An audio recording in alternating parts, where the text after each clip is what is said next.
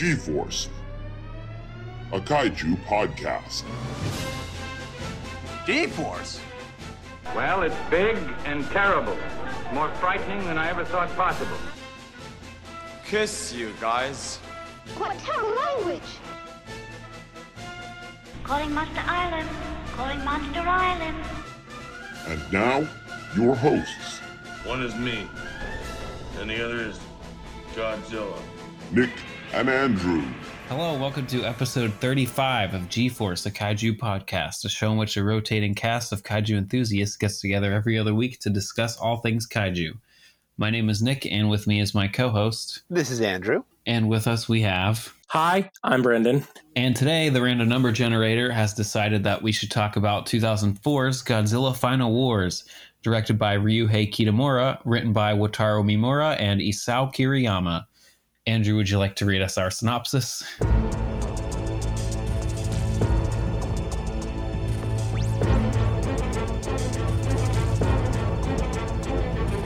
Following humanity's final battle with Godzilla in Antarctica, the king of the monsters lies entombed beneath the ice, buried alive and trapped.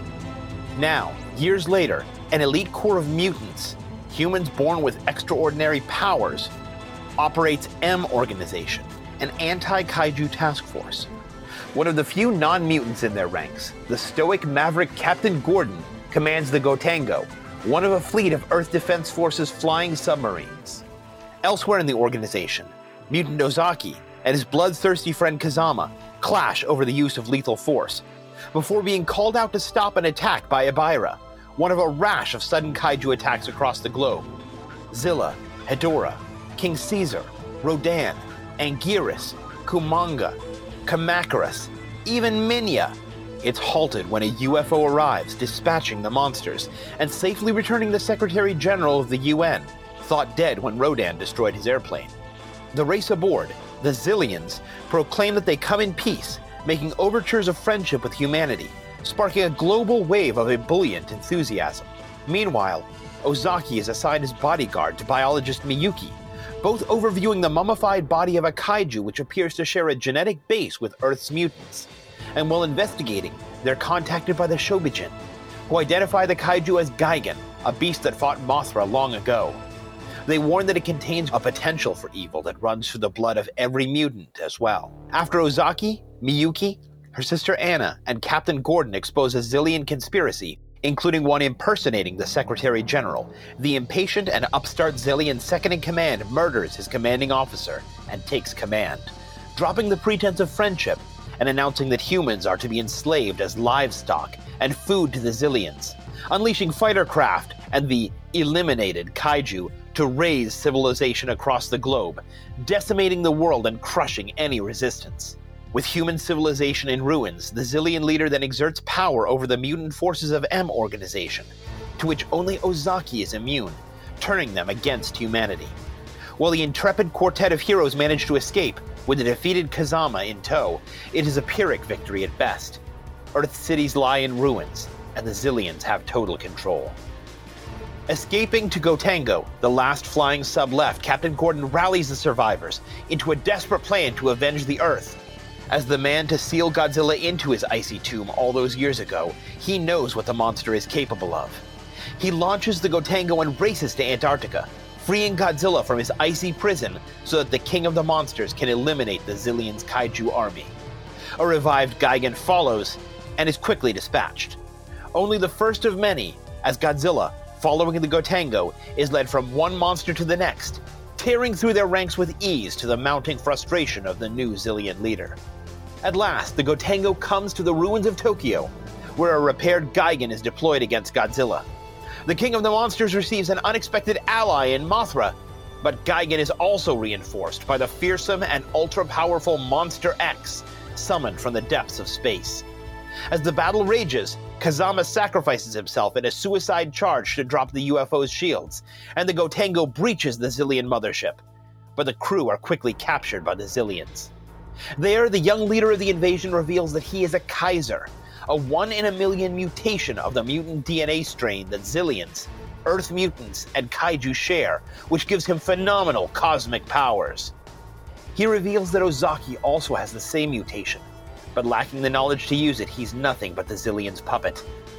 Outside, Gigan and Mothra seemingly annihilate one another, while Monster X transforms and mutates into the towering Kaiser Ghidorah, who begins to drain Godzilla's life force with a vampiric bite.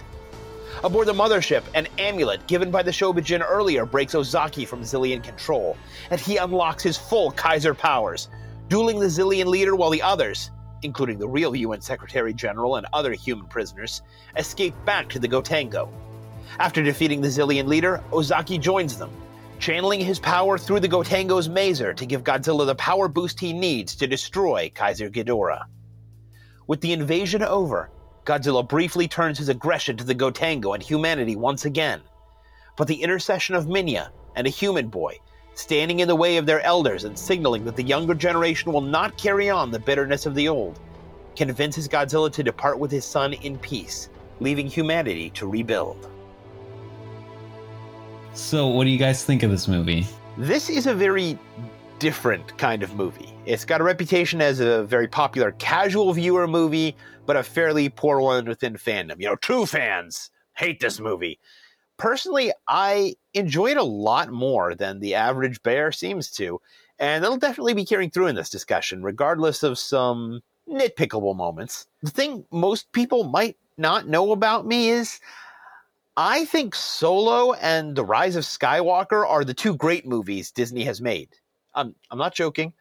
Uh, my favorite Star Trek film is Star Trek the Motion Picture.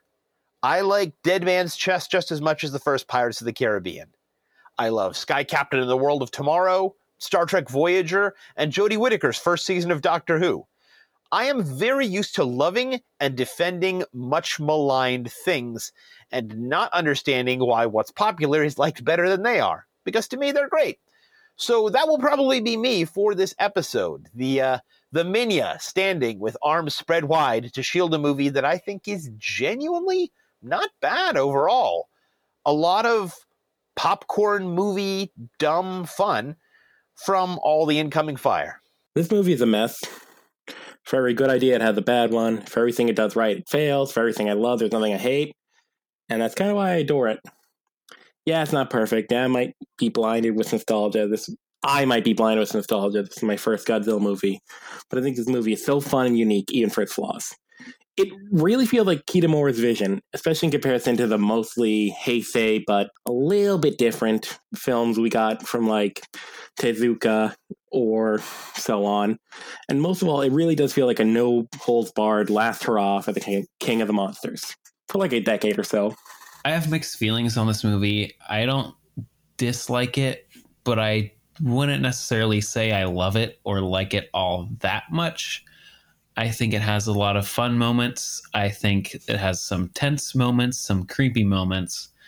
But overall, it doesn't do a whole lot for me, but it has enough fan service in certain areas and enough nostalgic value for me personally to keep it in the more positive space in my head. So let's move into human characters. I decide how to use my powers, whether for good or evil. And by the way, we're not cattle. We're humans. You have the power to master the entire universe? And yet you side with cows? For our cast, we have Masahiro Matsuoka as Shinichi Ozaki, Rei Kikukawa as Miyuki Otonashi, Don Frye as Captain Douglas Gordon, Maki Mizuno as Anna Otonashi, Kazuki Kitamura as Controller of Planet X, Kane Kosugi as Katsunori Kazama, Akira Takarada as United Nations Secretary General Naotaro Daigo, Jun Kunimura as Major Komura, Kumi Mizuno as Earth Defense Force Commander Reiko Namikawa, Kenji Sahara as Hachiro Jinguji, Masakatsu Funaki as EDF instructor Kumasaka. God, this is such a loaded cast. Um, Masami Nagasawa and Chihiro Otsuka as the Shobijin, Wataru Shihodo as Major General Kunikida, Kenta Suga as Kenta Taguchi, the boy who friends Minilla, Shigeru Izumiya as Saman Taguchi, Kenta's grandfather, and Masato Ibu as Exilian Commander, who was the bald guy. Oh, I just called him the old controller. That works too. Uh, where do we start with these characters? There's so many of them. Alright then, goin'! I was just going to jump in at the start of the movie. I absolutely love this opening. The theme is perhaps my favorite Godzilla theme since the original. And I don't necessarily even think it's a great theme for Godzilla. I just love it as a musical theme in general, with like the choir chanting and honestly the entire guitar riff sequence leading up to it. And just starting it in media res with the flashes of maser models and tanks flashing up in the black and the evocative nature of those shots and fades, just suggesting hints of this epic final battle of all the world's forces' last ditch effort to stop Godzilla in the Antarctic. That is like the best thing ever for me. I love the world building. I love to imagine that final conflict and everything in it. Just dropping into the middle of this final battle with Gotengo as one of the last units standing at the end of the siege. I just cannot say enough good things about this sequence. It is perfection for me, right up through the pullback to orbit, right before the worst track in the movie starts. I agree wholeheartedly. I adore that opening, and Godzilla's theme in this movie. It's just so it hits hard, and I also agree that that, that theme is the like da da da da that the one in the credits and the opening. Yeah, no, that's not good. The intro, like the actual like credits with the stock footage from all the other movies, I adore that. Yeah, those those are cool. I enjoy those. Yeah, that rules. But yeah, I adore the opening, and I really love the whole transition from like the classic Ifukube to that hard rock, awesome opening. But uh, yeah, uh, that's, that's what I wanted to say. That I um, agree with. I agree with you that it's like a perfect scene. yeah, it is a pretty cool scene. I don't really have a lot to say about it, but and you know we'll probably talk a little bit more about this in the monster section. But it's just cool seeing Godzilla and the Gotengo on screen together for the first time. Uh, and yeah, it, it's just a cool like being dropped into this last stand against Godzilla. It's definitely something that I enjoy about this movie. This is the rare movie where I'm kind of equally at home with the subs and the dubs, and I have a hard time picking, especially because both of my favorite performances, the the Zillion Kid, the controller of Planet X, apparently is his official name, and Captain Gordon are for me equally great in both. I watched the first couple of scenes up through Manda's destruction, or Manda vanished, as the dialogue says, with the dubs on, and it played really well, accentuating the action nicely. Later, when things got more dialogue heavy, I switched to Japanese because I think the dialogue and acting are a bit better than the dub performances for the leads. But overall, like Godzilla 2000 and Singular Point, and, and the anime trilogy as well, I think this is another one of those where for me both are really strong. So this was one of the ones that I watched the most as a kid. And so I'm very familiar with the dub of this film. And I'm honestly not sure if I ever watched it without the dub until when I rewatched it for this episode because I started the movie and I just kept forgetting that I had to read the subtitles. and I was kind of thrown for a bit. Eventually, you know, I got the hang of it, but for whatever reason, I just was like, I kept forgetting I had to read. Well, and it doesn't help that they're constantly switching back and forth. Sometimes in the middle of a sentence, he'll start it out in Japanese and then be like, I kind of like this face, you know, just kind of like, wait, wait, wait, you were just speaking Japanese. Why did you finish that sentence in English? That Yeah. doesn't play correctly for me or for the Japanese audiences. Did you make this movie only for bilingual people that will not be thrown by the fact that you said that sentence half in one and half in the other? yeah. like uh, it was it's kind of weird at least the english dub gives you the consistency of they're only speaking one language the whole time like right. the, the subs you can forget that you need to read because they've been talking english and then suddenly they're not again Yeah, I agree. It's very odd, but I kind of love it too. I think the first time I watched it with subtitles was a couple months ago for my Godzilla vs. Kong marathon leading up to the movie itself. And yeah, it is kind of weird, like the switching back and forth. I also will say that it kind of drives me nuts because in the subtitles, they don't really dub, they don't really address anything Gordon says. And like, no offense, but they kind of need to because, like, half his dialogue, as much as I like his character, more or less, we'll get in that a bit. He does grumble a lot, so it's very hard to catch everything he says. Well, I mean, speaking of Captain Gordon, I was going to say I, I, I love the return of the Gotengo just in concept, and in that sense, having a new Gotengo versus Manda matchup is appropriate. In fact, I don't know why this last viewing was the first time it occurred to me. Oh, of course, the two classic foes that fought each other in the original Atragon. I don't love that scene overall. It feels a little superfluous, but it does serve as a great intro to Gotengo and to Captain Gordon, the two uh, the two stars of the film, if you will. And it, it is rad. It is just a fun experience. It feels like the movie in a microcosm. Thinking about it beforehand, I remembered as kind of dumb, but once it starts, I'm really sucked into the fun experience and it doesn't seem dumb anymore. But I also like that the scene does establish the idea that the world is kind of hunting down the monsters. That with Godzilla gone, they're actually able to start getting kaiju rampages under control. And Captain Gordon's kind of maverick cop with an irate boss that wants him to turn in his badge dynamic, I feel like is a lot of fun, especially with the the punchline that later off screen this argument escalated to him decking his commanding officer during a court martial back at the base, which uh, tells you a lot about Captain Gordon's character without even him having to be on screen. But I really like the character of Captain Gordon, like so much. I've said before, my ideal film would just be like a buddy cop team up between him and Sen Chan from Mothra out to take down the Yakuza or something. Like I, I just find him this this fun, stoic man of action, like unflappable character. I love that our reintroduction to him is him in his cell, which has been like furnished with workout equipment so that he can be going to town on a punching bag while in jail. Like there's just there's so much about him. I know that some do consider his performance to be bad acting, but to me, like he's a stoic figure with just the right level of inflection to demonstrate that that's just unflappability, not a lack of ability to emote behind his cool demeanor. Like I, I like the idea that he's just hardly phased by anything as part of his character. And I feel like he expresses almost as much with one eyebrow as Mr. Spock does. It's just, I don't know. For me, he's a quintessentially fun character. Um, I know some in our our assembly can't stand him, but he easily makes my top 10 list of characters from the franchise. I, I'm conflicted on Captain Gordon.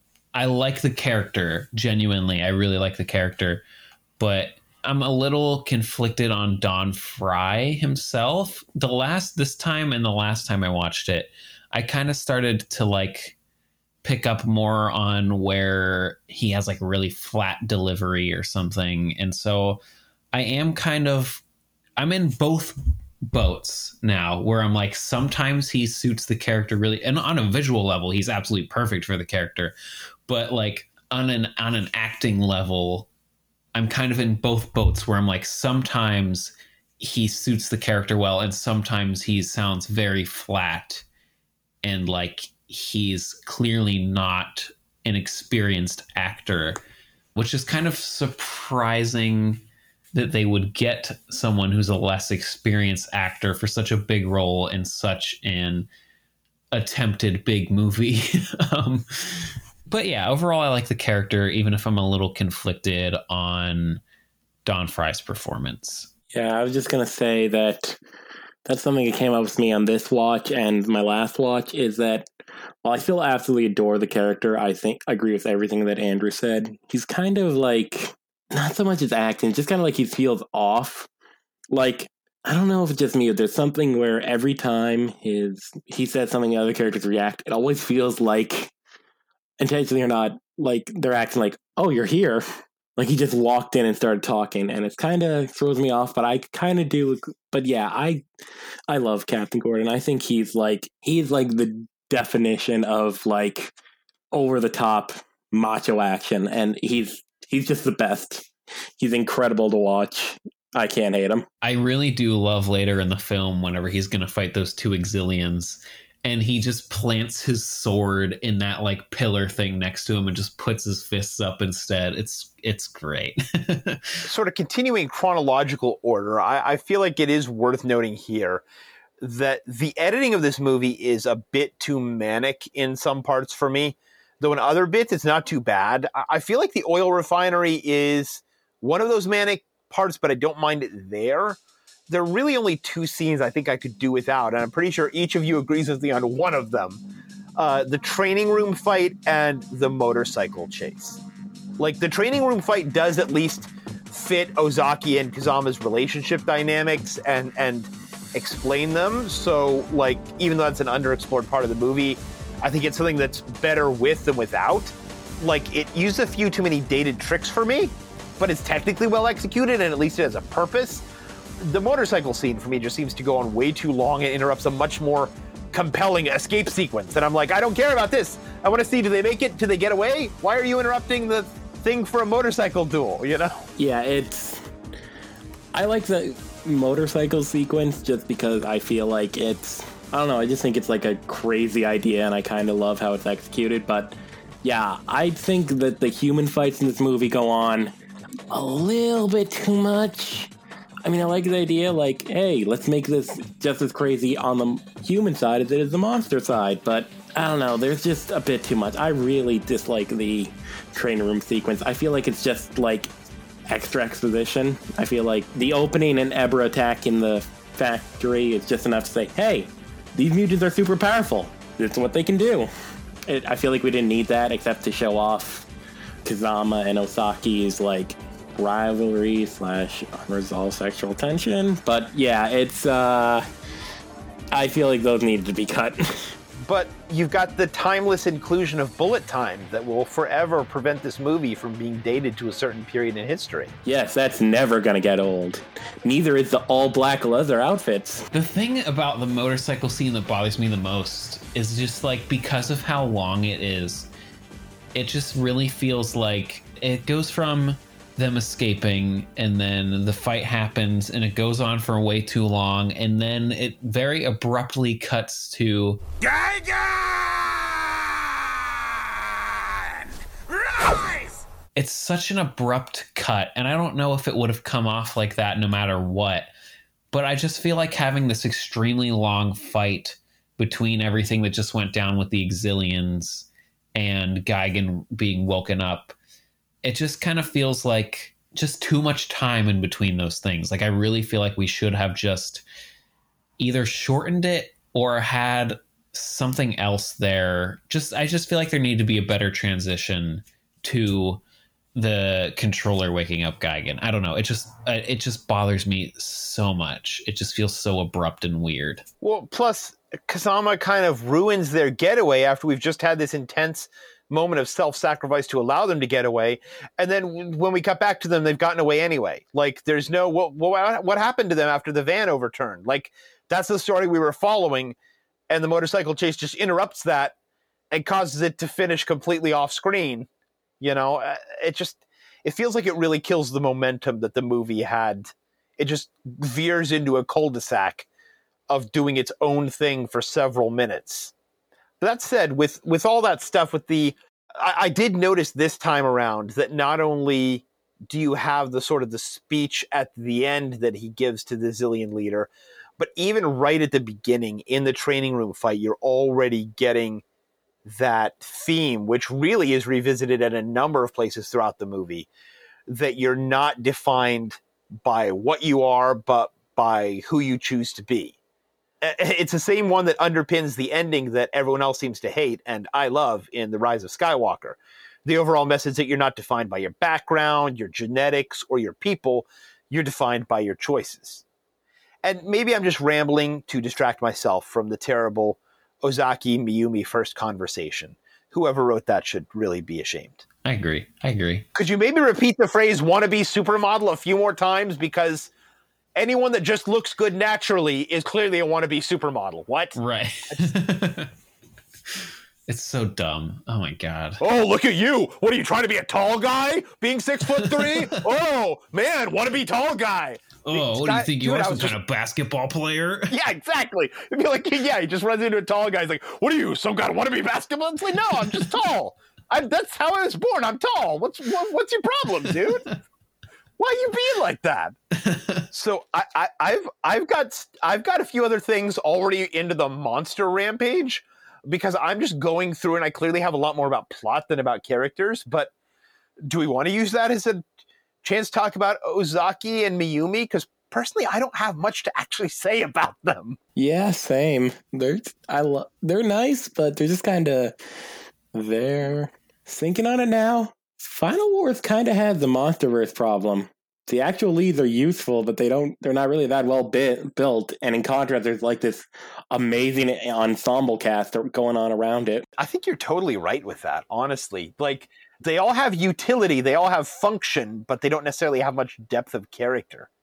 I'll say this: at least Ozaki is like interesting to look at. Like you know how there are some actors where you're just like, okay, they're just there in a scene, and other people you're like, you know what?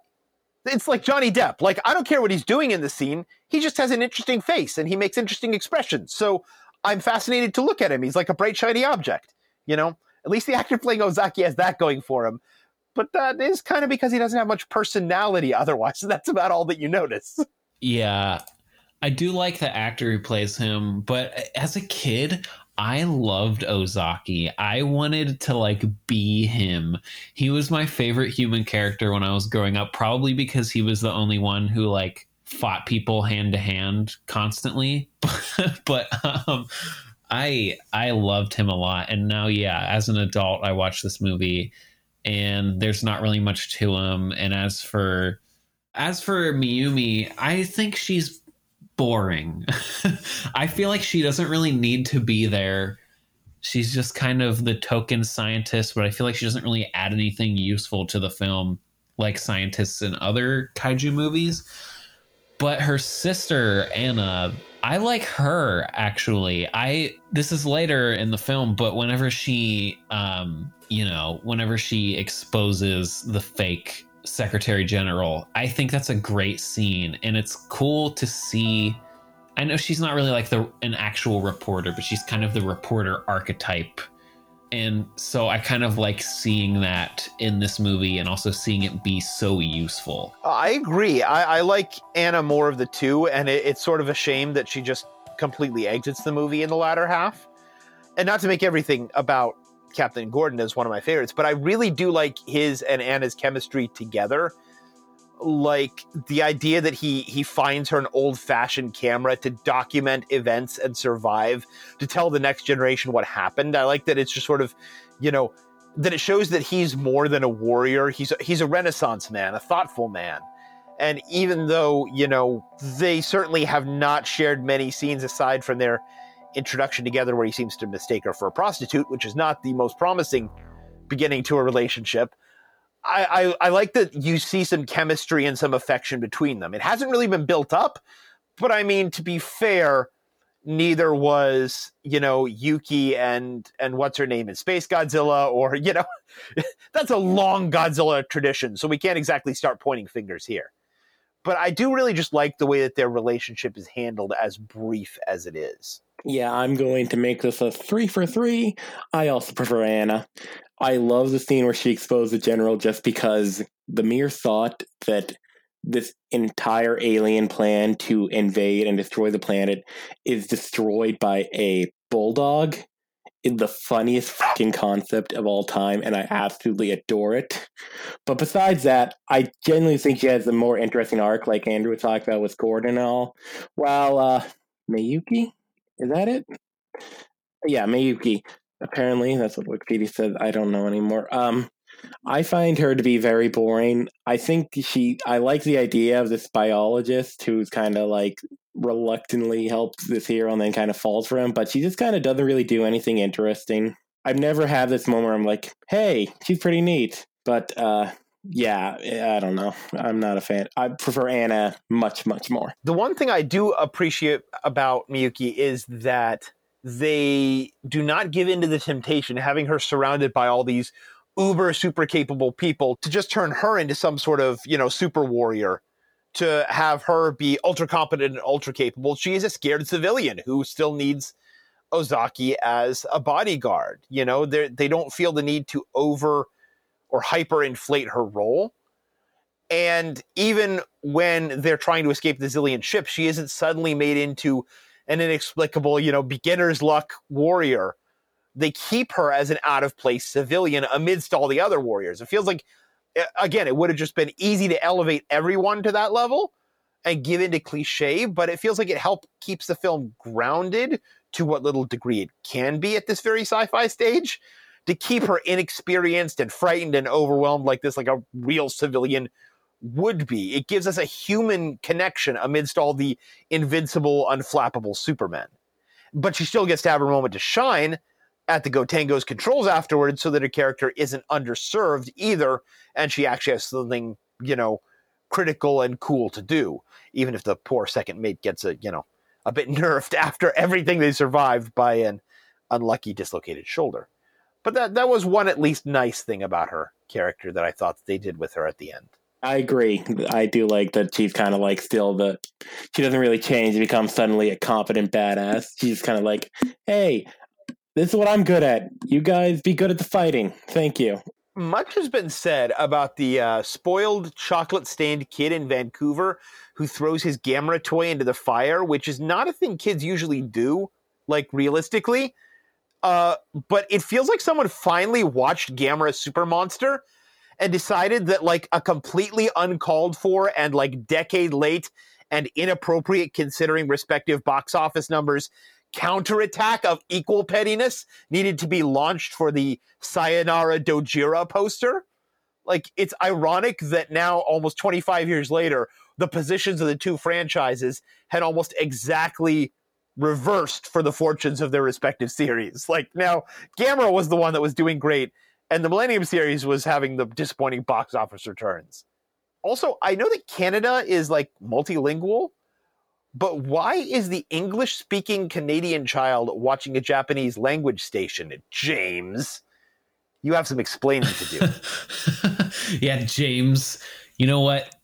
The next time he's on the show, we got to have him answer for this because this is ridiculous. Time to grill him. Put him in the hot seat just like just like on Anna's show ask him the tough questions, maybe bring out a bulldog to trip him up, whatever it takes. yeah, join us in two weeks for our roast of James.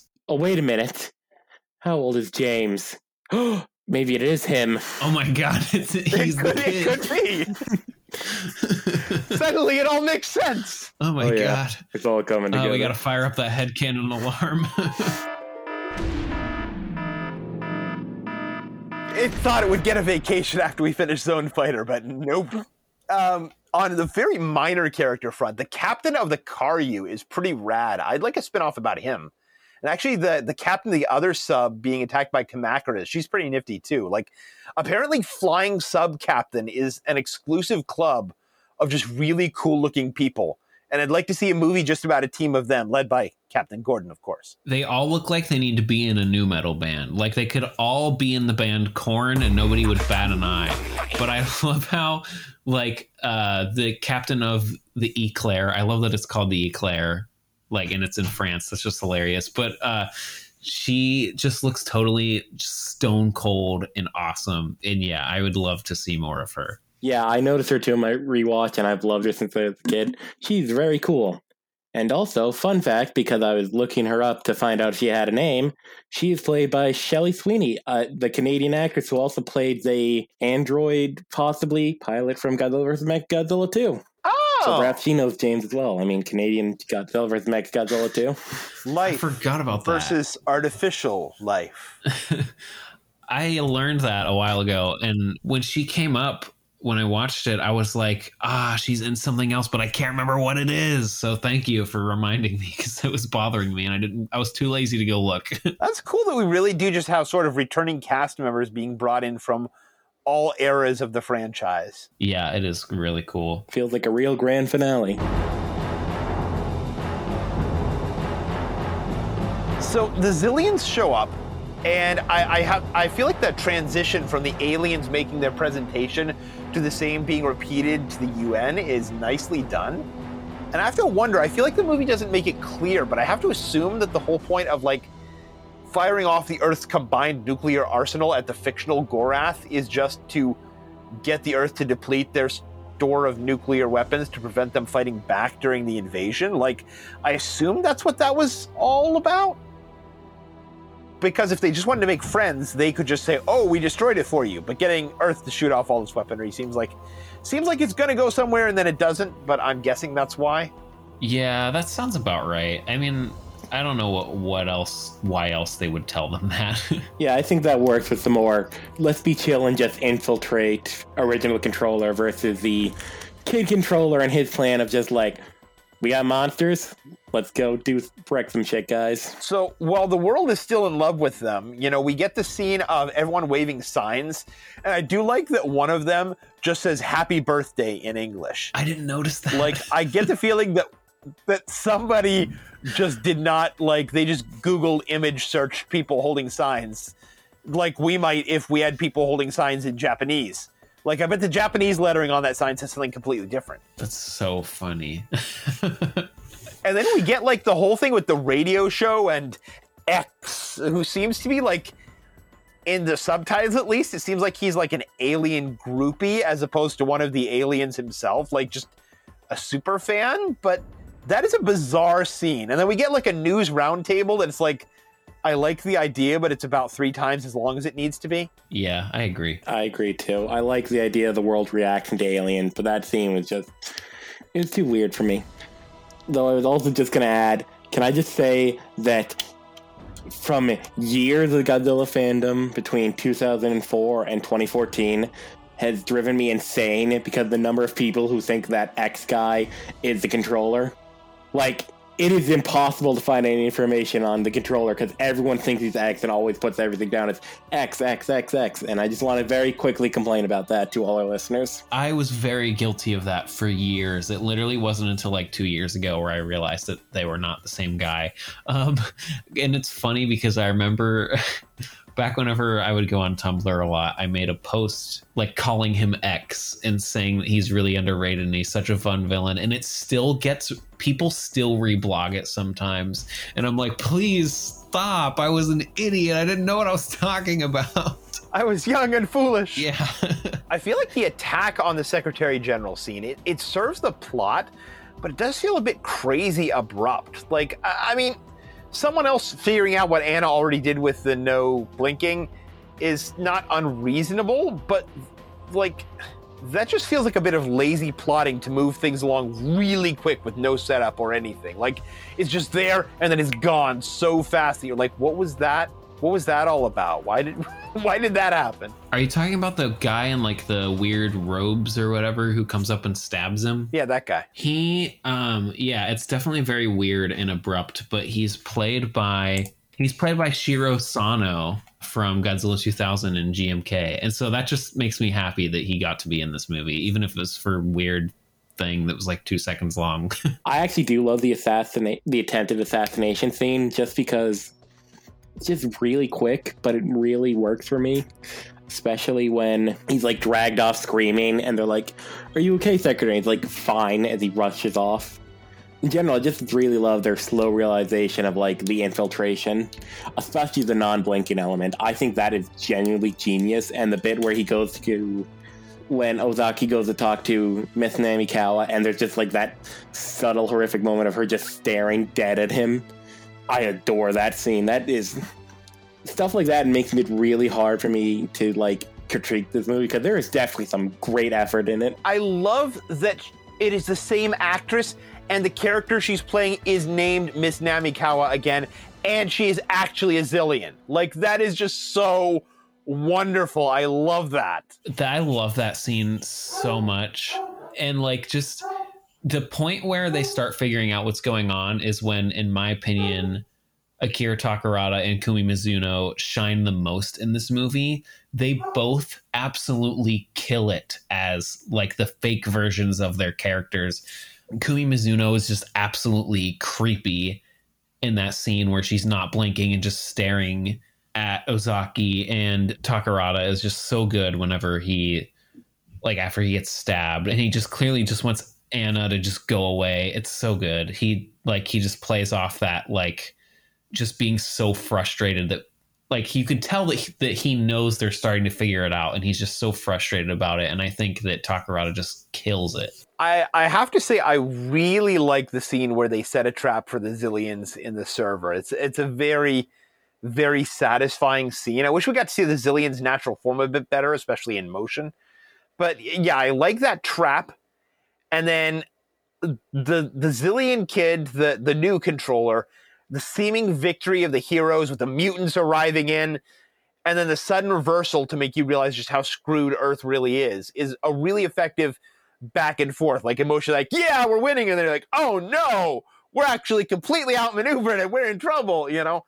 Especially the zoom in on the protagonists who are like flanked by their mutant allies, and the camera zooms in on them and then just pulls back out as the mutants have clearly changed sides and now they're surrounded by hostile enemies all in one shot.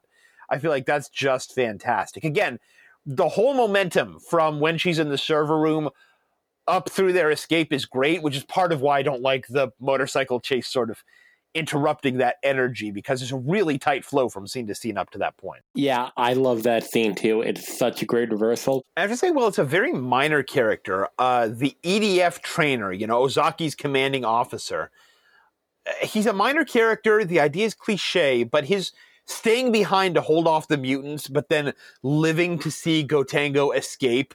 And, you know, the camera just pulls back at him laughing because he knows it's been worth it. They achieved that victory really works for me. I, I, love the sacrificial heroism of it. And I love how this paradigm just kind of hints at some sort of rich backstory. He's this enigmatic character who is seemingly an amazing enough fighter to actually be a match for the enhanced mutants, which is presumably why he was chosen to train them. Some sort of just this titan among men, this larger than life legendary warrior whose story we don't know, only witnessing his final mission. It's like if the Star Trek franchise had started with the next generation, and the only time we ever met the character of Captain Kirk was at the start of the film Generations, his final mission, defying the odds to save the day one last time. That's all we knew about him was that one. You know, that's what this guy feels like, and I just really, really love that bit of the movie. Yeah, I love that guy. Um, he's so cool, and it like I love whenever he's fighting all the mutants and Ozaki like hesitates to leave and then he just turns and gives him that smile like it's okay go I got this. It's so good. And yeah seeing him climb out of the rubble and see the Gotengo take off is just super satisfying. That also marks the halfway point of the film and, and that is interesting to me. Structurally basically half of the film is spent on the setup the entire first hour unraveling the conspiracy and the actual sort of kaiju part of the movie, I mean, we've gotten little bits like with the Ebira fight, but the actual Operation Final War and monster fighting and re-involving Godzilla in the plot don't actually start until an hour in. It almost feels like two movies, like the Alien Conspiracy movie and then the Kaiju War movie. I like them both. In some ways, I feel like I even might like the first one, the first half better it's just interesting to me how heavily the film just completely switches gears midway through. Like it is a just total change of direction. And it's like, oh right, we we haven't been watching a Godzilla movie for the last hour, but now we are watching a Godzilla movie again. I forgot he was in here. Yeah, I genuinely prefer the first half of this movie to the second half. I still like the second half, but I prefer the first half and it's weird. Like I said this about in our second episode about Tokyo SOS, where Tokyo SOS to me feels like a two act movie, where the first half is the setup and then the second half is the huge long like third act basically with it's a first act and a third act with no second act in between and that's exactly how i feel about this movie as well yeah i, I I mean, you could make you could you could make the argument for the sort of the coming of the conspiracy and the unraveling of conspiracy is kind of a first or second, but I completely get what you're saying, and you're right. This does parallel Tokyo SOS very much in that where it's just first phase, second phase, set them up, knock them down. Yeah, I kind of I love the ride of the kaiju half, but the alien half is definitely the much more successful part of this movie. I also want to say speaking of like the oh we're in a Godzilla movie now because I wrote down my notes I want to bring it up the bit where they're all discussing what they're gonna do next and Gordon name drops Godzilla and the tone just turns suddenly to them all like staring at him in shock and like this low bass line That is also one of my absolute favorite parts of the movie. Just like the name drop of Godzilla just instantly changes the tone. Yeah, I mean, I'll get into this later, but something about Godzilla's reputation in this movie, I just really, really love it. Um, and yeah, that is a very cool moment. This is just like Invasion of Astro Monster. They just kind of casually end the world halfway through. I guess that's just a trope of Xilien movies. I mean, in the in the anime trilogy, they ended in the opening credits. But every time the Xiliens show up, even under a different name, civilization just has to be completely wiped out. Like that's it's in their contract. But I am glad that they do still acknowledge that there will be a next generation to tell the story to, that this mission will determine the fate of the human race. Like that they clarify that while all major cities and infrastructure are destroyed, there is still enough of humanity left to rebuild. Like this isn't just a Pyrrhic victory leading to extinction. Like, I am glad that they draw that line because from what you see on screen, you could easily be forgiven for believing that all of humanity is just going to die out whether they win or not, and this really is just about pride if they hadn't told us otherwise. So I'm glad that they do tell us otherwise. Uh, yeah, I think they. I'm glad they add that. It could be very depressing otherwise. They definitely do enough to show that. I could definitely see it's kind of implied with some like major cities are gone, minor stuff's okay because just because the grandpa and the kid and their misadventures with Minilla. But um, yeah, I think it could be very depressing otherwise actually moving into the the kaiju part of the movie, I love the guys at the South Pole. The idea that they just kind of stand guard over this little outpost, and they, they've just kind of decided to throw an end of the world party. Like they know that the Xiliens will overlook them; they're not important enough to come destroy. So they're just going to hang out here, make snacks, listen to fun music, and ride out the end of the world. Like uh, their fate feels a little bit mean spirited, though. Like uh, you know, it, it, didn't feel like they deserved that. Yeah, I love those guys. Um, just like, I don't know. I feel like that would be me just sitting in this bunker, eating a croissant, jamming to Masaru Sato, and like just.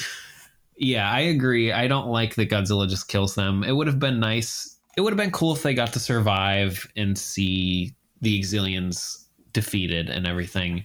I would have liked that a bit but the bit of screen time we get with them is really fun and i just love how for a little bit it just seems like like how i love how for a bit we get them like reacting to everything that's going on like like they're watching the this fight go down between Gotengo and Gigan, and they're just like, I don't like this. Like, I just wish we could have gotten more of them commenting on everything that's happening. They end up traveling with the grandpa, the kid in Minilla, and the whole thing. The other half of the movie becomes a very strange remake of Godzilla's Revenge. and they are emblematic of just the global feel of this film at times how much of a mixed nationality cast they mustered. It, it's really impressive and it's good contrast to the uh, the limited casting pool that we had last time with the Garoga's so-called global invasion force. Like, although these two aren't the best actors, they still give a fun performance, and it really does just help to feel like, yeah, Godzilla's a big deal for the whole world. Like, that this is a, a united effort everyone's contributed to imprisoning and guarding him because he's everyone's problem. I love those guys. Those guys rule. I wish they were in King of the Monsters, just like you know, just hanging out in the corner, hiding from Jonah. That would have made the movie perfect. It's just a great dynamic, especially just like, well, world over. Croissant. You know, they feel like they would fit in better if they actually joined uh, Josh Madison and Bernie. Yeah. Like it, just rip open a hole in time and space and they just do it and they're just going along through like Apex and just being like guys, those are clearly claw marks on the wall. I don't like this. Like this guys, this is really bad. It's a mechanical Godzilla. What are we going to do? So the consensus we've reached is these guys should have been in the MonsterVerse. yes. Kazama's sacrifice to me is uh, definitely derivative uh, yet another second Death Star ripoff, just like just like Rebirth of Mothra, uh, plus shades of the end of Independence Day. But again, I feel like it's executed in a really fun, energetic way with great music, and it pays off the character dynamics really nicely. Like I, I wish we'd had a little bit more of their relationship, but what we do get is is nicely closed off there. You get the sense that even at the end, maybe Kazama didn't fully get it, but he still does the right thing. Ozaki was able to teach him that much, at least. And the effect of the shield exploding into particles is like really great and just a nice punctuation to end that sequence with a bang. No pun intended. Next. The other standout of the movie for me is definitely the uh, the controller of Planet X, the the Xilien kid. Uh, I really love, um, you know, obviously that tuna head isn't up to much, has become uh, legendary in fandom for good reason, I think, especially just the way he's next at the end of it. Um, but I really like the way he's reacting at the end of the Hedorah and Ebira battle too, like it was a video game or like a sports match. Like his performance really is just a wonderful combination of childishness, insanity, and smugness. He he feels like he's the Japanese like version of the Mark Hamill Joker. He just has this manic energy that's so wonderful to watch. Dude, as I was watching this the other night, I was like, this guy, if they ever make a Japanese live action Batman movie, he needs to play the Joker because he would kill it. um, so I'm glad we're kind of on a similar wavelength there. But yeah, he's my favorite human, well, not human, but non kaiju character in the movie. He's just so much fun to watch. He's such a cocky douchebag, and he's just maniacal and wonderful. And Kazuki Kitamura just absolutely kills it. Um, but also, I really like the guy who plays him in the dub. Let me see if I can find his name. I don't think I can. Yeah, the dub really does him justice. It, it's Yeah. really good. like in what you were saying about you know you could go with either the subs or the dub but i'm the same way all because of him like his dub actor is so good and i love his maniacal laugh as he's watching monster x uh, fight godzilla it's just so good Is that all your Godzilla can do? He is, without hyperbole, one of my favorite villains of all time. Just a mix of like cocky energy with like what are basically his tantrums over his monsters losing. He's just wonderful. I just love him to bits. He's just I, I can't say anymore. You guys already nailed it. He's just fantastic. Every minute he's on screen is utterly amazing. I really love when he just how he kind of like goes from like hating Godzilla to kind of almost respecting him. Like I really like after that iconic two things I don't know about the ass kid. One's me, the other's Godzilla. I just I don't know. I just really like him. I'm kind of rambling. Sorry. That's just he's fantastic. It's funny, isn't it, too? Because he's the least Xilien Xilien we've ever seen. Like they're usually all about stoicism, and he is all just about being this like high energy manic child, um, which you get the feeling is probably his entitlement of being a Kaiser that he just kind of shirks all the discipline that's ever been tried to be given him, and just you know goes his own way because he's like, you can't stop me. But yeah, after Ozaki gets awakened being a Kaiser, like just so many of great moments there too. Like, you know, the whole you have the power to control the universe, but you side with cows. And especially the bit where Ozaki starts fighting back and stops him cold. And the guy just sort of like feels his bloody nose, then holds up a finger like, oh, just a moment, turns away to compose himself, almost like Jack Sparrow style, before turning around and trying to attack again. It's just That was the moment I absolutely adored. so It's good. wonderful. i love it there are just so many wonderful comedic moments in in Kazuki Kitamura's performance. It's just he imbues the character with such a unique personality, so many little quirks. Like you you're you're sort of like no wonder that the dub version is good too, because you cannot I, I feel like you can't be looking at that on screen and be giving a bad performance to it. It inspires creative, like comedic, just energetic performance. It, eh, eh, it's it's wonderful. Even his final shot amid all the explosions and sort of howling to the skies is really fantastic and iconic. He's just he's great from beginning to end. It's to the point where if you've seen the movie, it's almost weird when he and the, guy he later assassinates step out from behind the pillar and are all smiles at the beginning. And you're like, oh, it's weird to see him looking so friendly and composed. That's not going to last long. I put that in my notes that I kind of love that how the villain start off as almost off-putting, like almost uh inhuman beings at first they kind of look like oh that's kind of serious but then the minute the old controller dies and the kid steps up it just becomes a saturday morning cartoon in the literal best way I feel like the part where uh, Gotengo breaches the mothership and they're about to, you know, they're about to destroy it, and then the Xiliens board, cutting off their moment of triumph. It's another great reversal, just like that earlier co opting of the mutants. And then the genuinely upsetting execution of the bridge crew who have been through so much and survived all of this. And it just feels like you're just being dropped down into the pit, followed by the Shobijin dispatching Mothra as like a ray of hope. It's a wonderful back and forth, just like the earlier sequence. Just a nice set of sequences that mirror that triumph to despair of the first sequence with ending, but still ending on a hopeful note. I just, I really like the way that that's structured, that it, it messes with your emotions. Like, oh no, Kazama. Oh, but we're to get him. Oh no, they got us. Oh, maybe there's still a chance. I do love the two factions just walking past each other on their way to separate confrontations aboard the Xilien ship. Like they just walk straight past each other from the side because these guys are out to go get Gordon and you know this guy's out to go get the Xilien leader. That's a fun moment. And and I love that the Secretary General literally pulls and I escaped somehow. And at, at least they they built, you know, some combat skill into his backstory. However, uh, you know, out of nowhere it is. At least they bothered to give a reason. And the whole gag of the Xiliens just being taken out with some really nice stunt work by the self destructing ship, and then Captain Gordon just strolling through nonchalantly is another highlight of the film for me. Looking at the very end, uh, I get the symbolism and real life hesitation you'd have about shooting a gun in even the vaguely general direction of a loved one. But the grandfather acts so stymied by his half pint grandson interposing himself despite the fact that grandpa is aiming way up in the sky at Godzilla and the kid is like in no way blocking him. And then the ending seems weirdly pessimistic. I wonder if it's like a translation problem.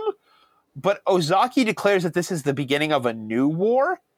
Like, that sounds pretty doomful and at odds with everything else that's going on. Like, I'm trying to think of a positive spin on that, but especially with his facial expression, it just it doesn't read as anything positive honestly, this feels like it could easily be a precursor to the anime films. Like the end line almost seems to suggest it will be. And, you know, you've got the bitterness at Godzilla angle from some of them.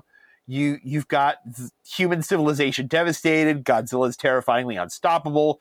Humanity seems like it has the technology to construct a starship to escape and seek a home. Like don't get me wrong, there are definite continuity gaps. It wouldn't actually work, but this movie seems like it's 75% of the way to setting up and just being a prequel for the anime movies. If I were to argue what they're attempting to say with that a new war line, I'd assume this is what I've assumed since I saw this movie as a kid is that they're trying to say that now we're going to be fighting with Godzilla on our side instead of a, him as our enemy. But yeah, it's kind of dark for a movie that's basically been like, yeah, monster fights, yeah, yeah, martial arts, yeah, woo. And I don't know, it's very odd. Yeah, the new war line is always like, I'm just like, what? What are you talking about, man? what are you saying? no one knows what you're talking about, you idiot. But I like your interpretation of it that it's just, you know, they're going to be fighting with Godzilla on their side now. I like that a lot a war against the elements for us all to rebuild and heal. I probably could have used a better term than war, but there you go. in the dub, he says it's a new beginning, which I think makes way more sense. Way more sense. It makes me wonder if the line was almost mistranslated. Could have been. Like for the subs, because the subs did not seem the most coherent on the Sony release. Like there were a lot of stilted, like, you might have rendered that literally word for word, but I think you lost the meaning kind of things. They also might have been trying to be clever about it. Whoever wrote the subtitles, they might have been like, oh, oh, final war, huh? What if they say it's the beginning of a new war or something? But I hope that's not the case because that's stupid. So let's move on to monsters and special effects. What is that monster? Listen, kid. There are two things you don't know about the Earth. One is me, and the other is Godzilla.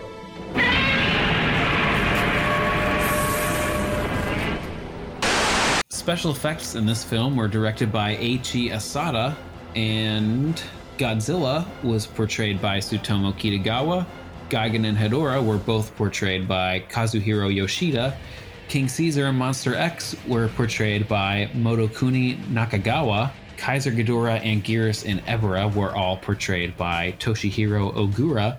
And Rodan and Minilla were portrayed by Naoko Kamio. I feel like uh, mummified Gigan looks pretty cool. I agree. I, I don't know if the redesign is my. I, I prefer the original. It's got its own over the top early 2000s charm, but but mummified, he looks really great. Yeah, I love the mummified look, but I loved his original design, and honestly, the updated design worked for me because it's great for this twist of his character. In the original Godzilla vs. Gigan, he's like this bizarre alien monster who acts tough but is a total coward, or check in considering how he looks. While here, I kind of like that he's like this over the top, overly menacing design that like immediately goes out like a bitch. Like it really works well to be, be able to see him like, oh man, he's decked out in like kaiju leather and he's got these giant hooks and chains chainsaws and everything, and oh, he's got his head blown off.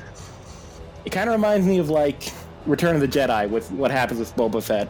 To be honest, that's what I've always it's always reminded me of every time I watch Final Wars. Yeah, yeah, I can see that. I uh, I, I do feel like he's a little over designed, but I agree. It helps to accentuate sort of the uh, the gag that he is like the baddest dude. Oh nope, he's very clearly not. Yeah, I think the I think the Boba Fett comparison works. Even though you know retroactively they kind of did make Boba Fett the badass that he looks like, but yeah, I think that makes total sense. Um, but I honestly really like this Gigan design. I don't know if I I don't think I like it more than the original. I think they're both really good for their respective films. But I don't know, there's just something so like this Gigan design is perfect for this movie. Like I couldn't see a more Showa looking Gigan working in this movie really. And if he was, he'd look terrible. Case Yeah. in point, King Caesar. I, I kind of like this King Caesar, but um, in terms of Gigan, I just think I don't know. I just think it works completely for this film's aesthetic. Um, and you know, I'm just a sucker for dark colors, so I'm not going to complain. I would also like to add that my favorite fact is that in the uh, concept art for this guy again, his grappling hooks are just called fucking anchors, and like I don't know what it is, but every time I see that, it just like makes me lose my. Shit. It's so funny. Dude, I forgot. I forgot about that. It literally says "fucking anchors." Wait, where is this? it's so exclamation points and everything. Like they're like, "Yo, dude, he's got fucking anchors." I'll have to see if I can find it and show it to you, Andrew. It's it's ridiculous. But yeah, uh, I kind of like the chainsaws too. I see people poking fun at them for good reason. They are absolutely ridiculous. But I don't know. Whenever he comes out with those things, I'm like, oh man, now it's serious.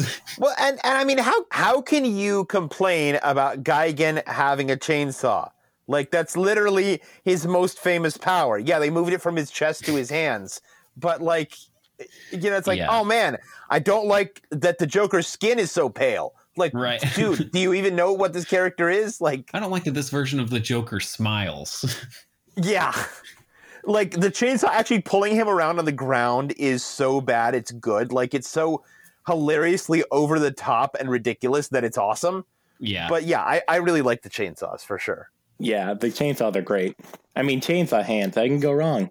It's pretty groovy. also, he finally gets to use his laser beam now from his eye. Yeah, and I kind of like the shotgun effect. It's just like this scattered blast of of different pulses in the air. It's very cool. Yeah, it's a very unique effect. On the other end of the scale, things that I don't like so much. Uh, the New York sequence is terrible, and the dubbing for the cop is terrible, and the cartoon sound effects are terrible. Like I could do without that whole thing, except for like the reveal of Rodan shot where he's perched on top of the building, and the sequence after he like takes off again and is just flying by destroying buildings. Like that's all fine, but everything up to that point, I I would I would really really be happy to like lose out of the film. Yeah, I'm not. I like Rodan's actual attack. I think that's cool. but everything leading up to it is horrifically bad. it is cool seeing so many actors of differing ethnicities. Like again, just that that whole global feel is very effectively conveyed by actually having, you know, this is the first time I think Godzilla's gone to New York outside of you know 1998. First time he's gone to New York at a Japanese production, and we've and we've actually seen people, people there that are, you know instead of just model buildings from the outside. So. I think that really works. Although I will say, I know I praise that in the character section too. I feel like it does counteract that impression a little bit to have all of the United Nations representatives be solely Japanese. Like it, it, feels like it counteracts that whole epic feeling to the point where when I'm, when I'm seeing the montage shots here or the location shots, like when they're reacting to the talk show, it feels really big and global and everything. But the rest of the time, the uniformness of the cast from what's supposed to be a globe spanning organization works to kind of actively make me forget that sense of scale and be like, oh, this is just another Toho production where, you know, just like the Garoga agents, they couldn't afford to get anybody non Japanese. And I say that with Captain Gordon right there in the cast, but, uh, you know, he's not supposed to be from the UN. All of the others are. And the fact that it's like, oh, coincidentally, every single person for the United Nations happens to be from the Japanese delegation. I feel like does minimize what they were able to accomplish with the the sense that their global casting gives. That's fair. I do love the New York sequence just because of how ridiculous it is. Like it goes from I hate this term, but it literally is so bad it's good. But yeah, it is kind of weird that to see how they execute the whole international scope. I think there's times it works. Like I really like, uh, like we mentioned earlier about Claire captain, and I really like the Karyu team, but I don't know. It's very odd. Um, I like after that whenever the people like the EDF people all start realizing what's going on and that there's so many monsters attack going on at once. I feel like there's a lot of really good like rising tension in that scene. I agree. And one thing I really love there when they're calling everything out is that I only caught this time that King Caesar does appear in Okinawa. Yeah, so that was a nice touch. I know. I never really like thought about that until this time, and I was like, "Oh, that's cool." I think I could be totally wrong, but I think Godzilla versus Mecha Godzilla is Ryuhei Kitamura's favorite Godzilla film, but I might be wrong. No, I heard that as well. I think you're right. Okay. I also one of our listeners can tell me if I'm wrong, but I also believe there was a cut scene which was basically just a bunch of elder Okinawans just freaking out over Caesar attacking the attacking Okinawa in general, but they had to cut it out because it was too confusing to introduce his whole lore. But yeah, I really do love that whole scene. It's just like there's so many of them at once, especially because I only caught this on my last watch. I noticed that they explicitly name every kaiju attacking except Zilla they just go another one for him. Yeah, that's true. and, and, speaking of Zilla, well, I get that the CGI for him is like part of the joke, which is ironic considering how much of Godzilla 98 was actually practical. Like, I feel like Godzilla 98 is a lot like Jurassic Park, where people are like, oh, it's amazing, all the CGI they can do. It's like, but you realize only a few of those shots are CGI, right? Like w- CGI did not look that good in the 1990s. It's when they're moving quickly, when they're standing still, those those are still suits. That's why it looks so good. But I, I know it was scanned from a toy, and I, I feel like again the shoddy quality was part of the poking fun that they were doing. I just really wish he was a little more on model and not like chubby Zilla. Like I, I wish he looked a little closer to the original. That always bothers me a little bit. Like the Jay Leno chin is really pronounced this time around. Yeah, it's not all that good, and I do wish it looked a little better. But I will say that version of Godzilla being given a new name and being treated as a different monster is honestly something I've always really liked, not just because that movie is such a poor uh, such a poor representation of Godzilla, but also just because, in my opinion, it's a very cool monster design separated from Godzilla. And so I genuinely like him being his own monster, both in this movie and in the IDW comic series, uh, Rulers of Earth. Yeah, you know, I know that there is a mixed reaction to the 98 film nowadays, and there's uh, more defenders of it, but even for all that, I do really just love the the Zilla battle gag too. Like, you know, that, that tuna head wasn't up to much. Like, I, I feel like we might be in an environment now where people films like that and Godzilla's Revenge, people are trying to sort of come back around on it and say, uh, it's not cool to bash on that anymore. But considering the debacle that it was at the time, I feel like this was still a deserved jab. And it's a really funny joke, especially the punchline of the Xilien just after a second going, next, you know, just being completely dismissive of him. Like, uh, whatever your feelings on the film and on, you know, Zilla slash 98 Godzilla overall, I, I really think that that scene still works very well and it's just very funny. You know, I was just thinking when I was watching this that the controller all honestly was kind of like Toho's reaction, just like, ah, well, failed. What's that script that we're working on? Godzilla 2000? Let's get it made. Yeah, I really do love the whole Zilla fight. It's just, it's great. I don't have anything else to say. I just really love the whole gag. And I honestly have kind of wondered do you think it's possible that at some point in the future, this might be what they do with the legendary incarnation? Just kind of make him his own monster that kind of coexists with Godzilla, or that he's like enough of a Godzilla to still re- remain an incarnation? I feel like honestly, um, Zilla was a separate monster, and uh, you know, partly obviously just to allow the you know the mockery and not to give him the dignity of being a Godzilla, but partly because I think he was so different in almost every respect that he made sense as another monster. I almost feel like Legendary may be different, but he's respectful enough that it, it would not work the same way to make him a separate monster within the Toho universe. But I mean, anything's possible. Yeah, I mean, I think they they I think they strive to make him actually a Godzilla, like because I think the difference here is that it was made by people who respected Godzilla and not people and not people who hated Godzilla and wanted to do something completely different.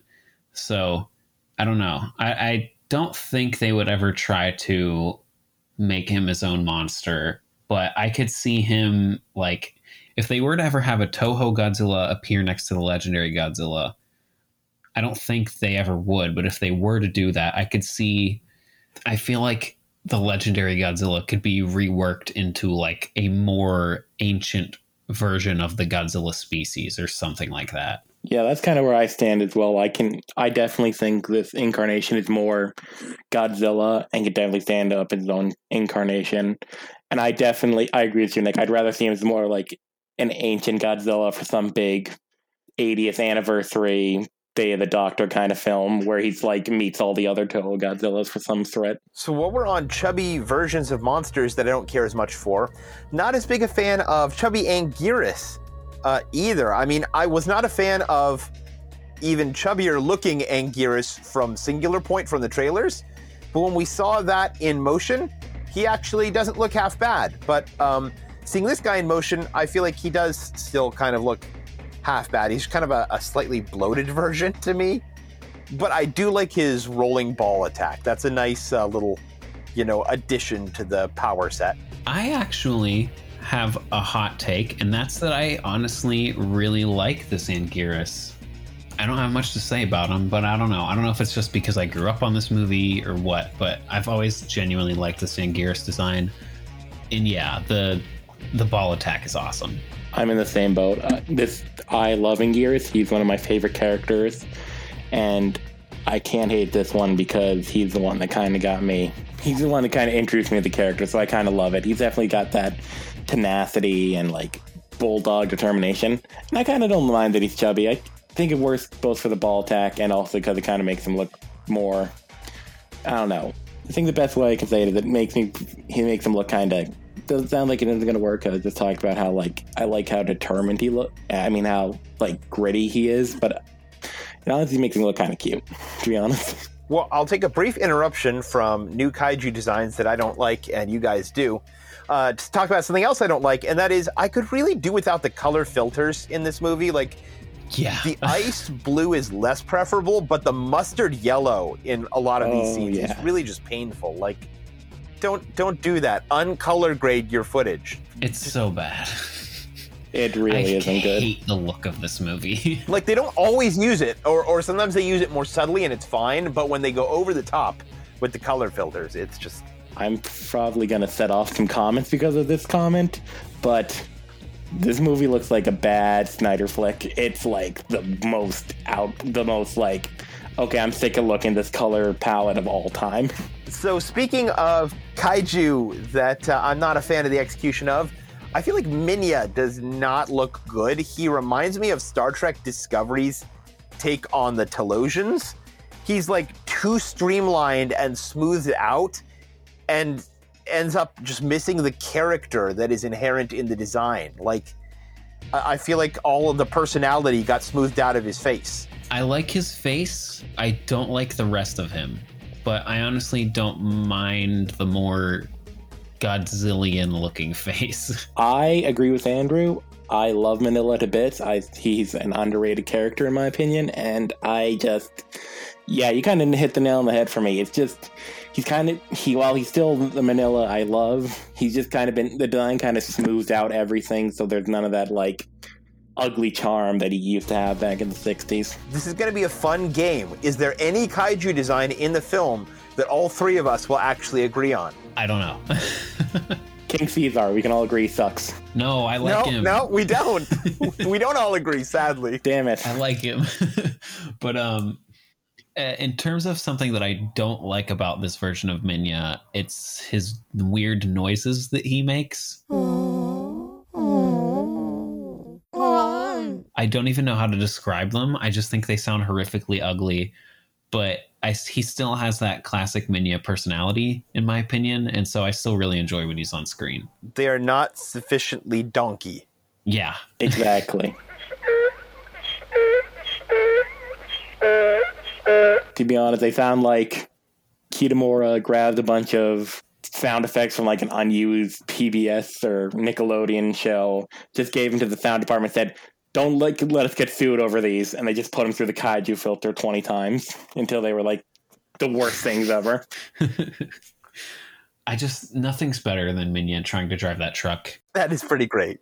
And I will say, all the battle scenes against the kaiju as they're just unleashed everywhere, and then getting that like comic relief of the the interruption of the Minya scene, and then cutting back to the battle and everything's starting to go badly, and you know Kamacuras is taking down the Eclair and everything, and then just cutting to the really impressive pyrotechnics of the refinery assault, which I don't love everything about that scene, but the pyrotechnics are fantastic.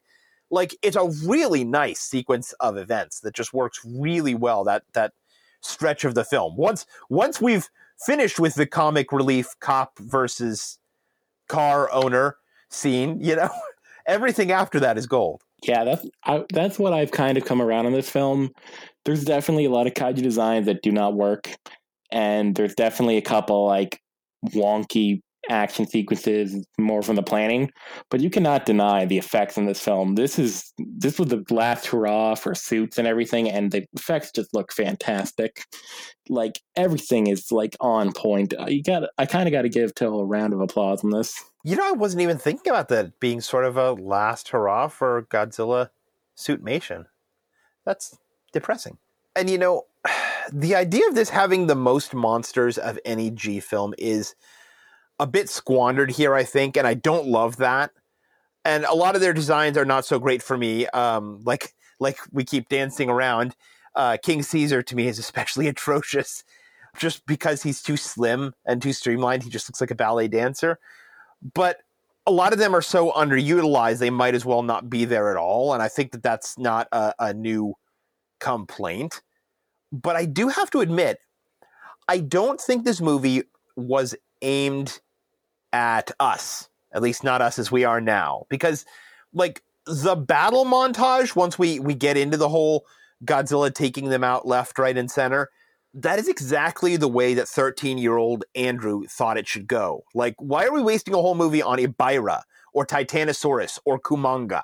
Like, one blast of atomic breath and they're toast. Godzilla's the strongest there is. And sometimes it legitimately annoyed me that some of these monsters were treated as equal threats and full, like, marquee name monsters compared to some of the other legitimate threats, like Mechagodzilla. it, it felt like it weakened Godzilla, and his proven track record meant that he deserved to tear through them like tissue paper. And honestly, when this came out, I was too old to appreciate it in that mindset anymore, starting with Gigan's beheading and on through the sequence. But this would have been perfect wish fulfillment for my teenage self. And I kind of wonder if that's what we're seeing with the way that the kaiju are used here. Like when Andrew Adamson added that epic battle scene into the Narnia films that weren't there in the books because that's what he saw in his head as a kid. Or some of the scenes we've gotten in the MonsterVerse films that the directors have described as something they've wanted to see since they were kids. I think we might be kind of seeing the fulfillment of a childhood vision of Godzilla pitched and aimed at, you know, kids, at preteens that feel the same way, that want to see Godzilla as the baddest dude on the block that doesn't even break a sweat to take out all but the biggest threats, to really just emphasize his power even at the expense of nerfing a lot of these opponents. Like even now as an adult, there is a bit of a thrill seeing Godzilla just wade through waves of his enemies as unstoppable as somewhere deep down I've always felt he should be. So I honestly think this film was maybe pitched at the youth crowd and the, the, the ones that would find everything about this the epitome of awesome. So even the kaiju designs could be their own issue. Like I don't get why Kumonga is shooting perfectly crafted nets, and I can't abide the soccer scene. I can't begrudge the film the way it treats these kaiju's in a brief montage only, as much as I don't like it, because I don't think it's it's for me. It's for the teenager and preteen that would absolutely love it that I can still at least remember being. You put that really well. Uh, I never actually thought about it that way, and I was gonna complain about how most monsters in this movie are kind of done dirty. But now that you've said that, I'm kind of looking at it from a di- different perspective. And yeah, as a kid, I loved watching Godzilla just rip through all of these monsters like they were nothing. And so, yeah, you might be onto something. They might have just been aiming at a younger audience who would just want to see Godzilla just blow through all these enemies. Again, this was my first Godzilla film. That's definitely what got me interested. Just like there's all these cool monsters, and there's this really, really cool one who like can rip through everyone easily. That really got me attracted to the film. I also think it just does a good job of showing like it definitely gives the impression of like the MonsterVerse films, like there's a reason he's a king, that he's just impossibly strong compared to everyone else, and that's why he's kind of gets his, his own like special place. And I don't know, I kind of think that it's interesting that that whole idea kind of starts with this film, despite the fact that a lot of people don't like it because the way they execute it is him ripping through everyone easily. I don't know. I think it's an interesting dichotomy. So stepping back to sort of where we left off in the montage, because there are just so many kaiju to go through, I have mixed feelings about the Ebirah scene and his design. I, I don't know. He's always been a bit of a generic shrimp, but again, I, I feel like this one's kind of a bit lacking the personality the old one had, a little smoother, a little plasticky and orange, but I don't know. It's fine. It's just kind of, it doesn't stand out. It's a little generic. But the one thing I do like about this scene is the idea they've developed personal scale weapons for the mutants to use against kaiju.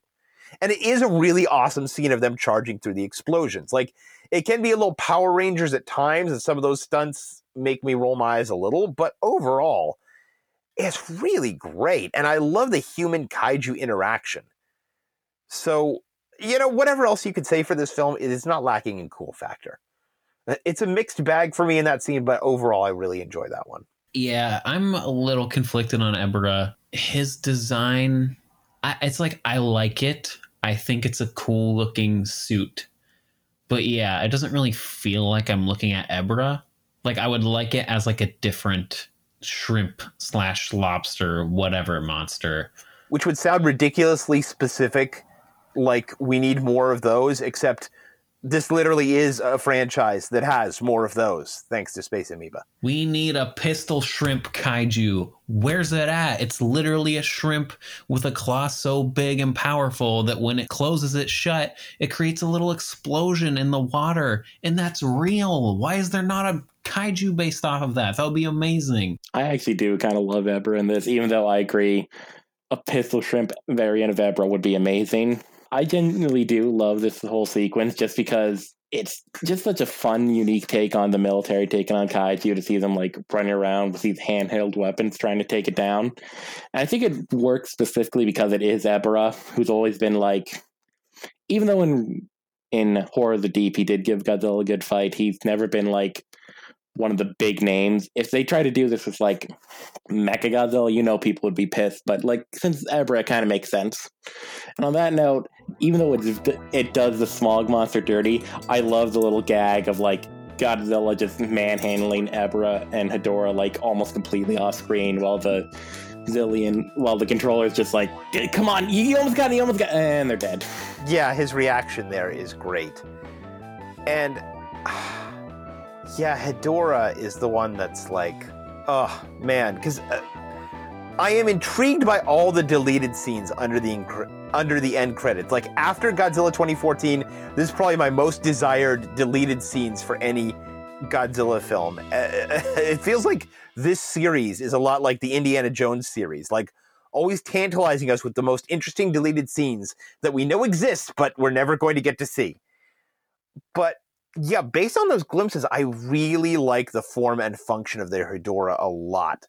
And as someone who really likes Hedorah as a kaiju, I wish that Hedorah had gotten a little more than that. Like, uh, that one does bother me only because it's one of, to me, the powerhouses getting done that. Like, doing that to Ebirah, to the Kamacuras, to Kumonga, that's fine. Doing that to Hedorah, eh, I don't know if I'm as okay with that. But if nothing else, I just wish we'd been able to see Hedorah in action. Just uh, keep that rampage shot in. A, a, couple of, I'd like to see more of that suit. They put enough work into it, and you can barely see it in the movie. I, I just, I just want to see more of it. I agree completely. Release the Kitamura cut. Yeah. Hedorah is the one we can complain about. We're allowed to complain about that one. Uh, even as a kid, that annoyed me especially yeah once those opening cr- or once those closing credits rolled and i saw him wrecking a city. And I was like, come on. Why? Why didn't we get to see that? You know what? Just cut out the kid, the Vancouver kid that throws his toys in the fire. Yeah. Just... And replace those 30 seconds with Hedorah attacking a city. Come on. Yeah. It's easy. We, you could cut James out of the movie. It's fine. we we we want to see Hedorah. Like and it, it just I don't know. It annoyed me because like he was one of the ones that really, really gave Godzilla a hard time. Like he's up there with Mecha Godzilla, and honestly, he's probably stronger. He's way stronger than Showa Ghidorah, no matter what Princess Salno tells us. Um, so that I don't know. That just frustrates me. Every every other monster, I'm I'm kind of cool with now getting wasted like that after the perspective that we looked at it from today, but Hedorah is the one that annoys me still. You know, there's a twist on the Showa series that I'd like to see actually. It turns out that like King Ghidorah was always just a mid-tier kaiju, like not that strong at all. And Princess Salno like hit her head and she was just hallucinating. She was making it all up. He had he was never a destroyer of worlds, but then he gets there to Earth and he has this huge reputation and the whole rest of the series he's just trying to live up to like be this destroyer of worlds when he's really this insecure mid-tier kaiju that's that's trying to hit above his you know weight grade. I'd like to see that like secret backstory, the the untold story of Ghidorah, the novel from his perspective. Oh my god, I need that so bad, Andrew. Oh my god, that is fantastic. and then Godzilla picked me up and threw me over his shoulder right at the base of the tower that looked like him. Gigan was laughing at me everyone was so embarrassed they literally started telling people it was a different Ghidorah. It wasn't even me to try it. Uh, after that, I just didn't know what to do with myself. I flew into space. I fell in with a bad crowd. First the Garoga and then the Kilaaks. It was it was not good for me. You know, that actually gave me a good transition idea. What do y'all think of Kaiser Ghidorah slash X monster version? I like Monster X a lot. I don't like Kaiser Ghidorah. Hey, we, we but if, if Brendan agrees, then we're three for three. Oh. Yeah, I, I kind of love Monster X, but I do not care for Kaiser Ghidorah at all. That's uh, Yeah, we're, we still haven't gotten a streak yet. I actually used to stand by you guys. That was my opinion for a while, but these last few rewatches, I really have grown to like Kaiser more. I really like his kind of like more deformed design. He kind of looks more like a final boss Ghidorah in contrast to the more like glittering and like beautiful destroyer we usually see. While X, uh, Monster X, I keep on forgetting there's another X in this movie. Uh, I think that Monster X is a cool idea to have a humanoid kaiju, but I kind of feel like his design is intimidating, but it just kind of. I don't know, it's kind of stopped working for me the more time I watch this film. It just kind of feels like. I don't want to say generic, it's just something about it having clicked with me like it did when I watched this in my youth. I like Monster X's like skeletal humanoid look, um, and I like the little like how there's like a hint of the three heads on him. I think that's really cool, and I don't know. He kind of reminds me of like an Ultraman monster, sort of. And I think it's kind of cool to just see this weird humanoid, slender, agile monster fighting Godzilla, and I think it's really interesting. But Kaiser Ghidorah, I just, you know, it, I'm it's so conflicting for me because I find Monster X's like the transformation sequence I find really exciting and cool, but then it's like once it pans out and shows you Kaiser Ghidorah and what he looks like, I just find it so disappointing. I don't like that he's got four legs. like I think that works better for Death Ghidorah than it does Kaiser Ghidorah. And I just I don't know. I just kind of wish they would have gone with a, just a traditional King Ghidorah for this movie. I think it just would have made more sense, especially for the 50th anniversary. But I don't know. His roar is cool. I think he has a genuinely unnerving roar.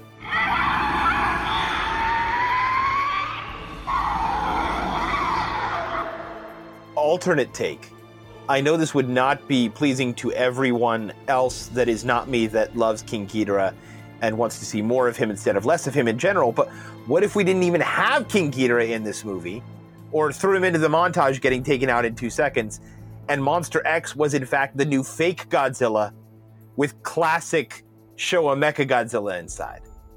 I think that'd be cool. But yeah, um, Monster X's arrival is really great, sort of out of focus in the background with the lightning. I do feel like he is too humanoid. I said sort of Power Rangers, so I think that fits with what you're saying, sort of Ultraman. But to me, a lot of the kaiju here do. Like, like again, I feel like King Caesar like looks like that too, too slender and humanoid. So I, I just feel like that's something about the designs in this movie. But in my head, it's like if you take the idea of Monster X and unfinal wars Tim, he looked just as fantastic as to me Showa King Caesar and Anguirus and Minya do. Like, you know, the, like the the aspects of it being a little too humanoid, a little too slender that I don't care for, I almost imagine as like a filter placed over the camera for Final Wars that just applies to all kaiju. So outside of his film, I think he could really work if that makes any sense at all. But I do like, yeah, some interesting form language in the head, like the glowing eyes, the subtle triple heads. And then Kaiser Ghidorah, I agree, the transformation sequence is really well done. But once he transforms, like it's a great sequence, and then you see, oh, this is this is what the whole thing looks like. Like, I don't think the colored scheme, the the mottled yellow and blue, is good for him. And the quadruped nature it's unique but i don't feel like it really adds anything to this particular design. And you know this is something that may just be me but the vampire bite i wish they hadn't done that. Don't get me wrong i think it works just fine in this film. I think it works well to you know overpower the overpowered guy like to, to out op godzilla and that's just kind of uh, uh, you know to to escalate the threat. But I wish it had not become a new standard addition to the Ghidorah mythology. I like it as a one-off. I don't like that it's now shown up in Planet Eater and King of the Monsters, and basically every time Ghidorah has shown up since. Like it feels like a cheap, overpowered ability that just takes things from a fight to a rather boring single obstacle to be overcome. It's like it, it's it's like you're playing a boss battle in a video game, and all of a sudden you get to a cutscene of your character being stabbed. It's not even part of the fight anymore. It's not even anything you could do anything about. It's just a pre-rendered cutscene. It's just a, a, an automatic action that you can't. I don't know.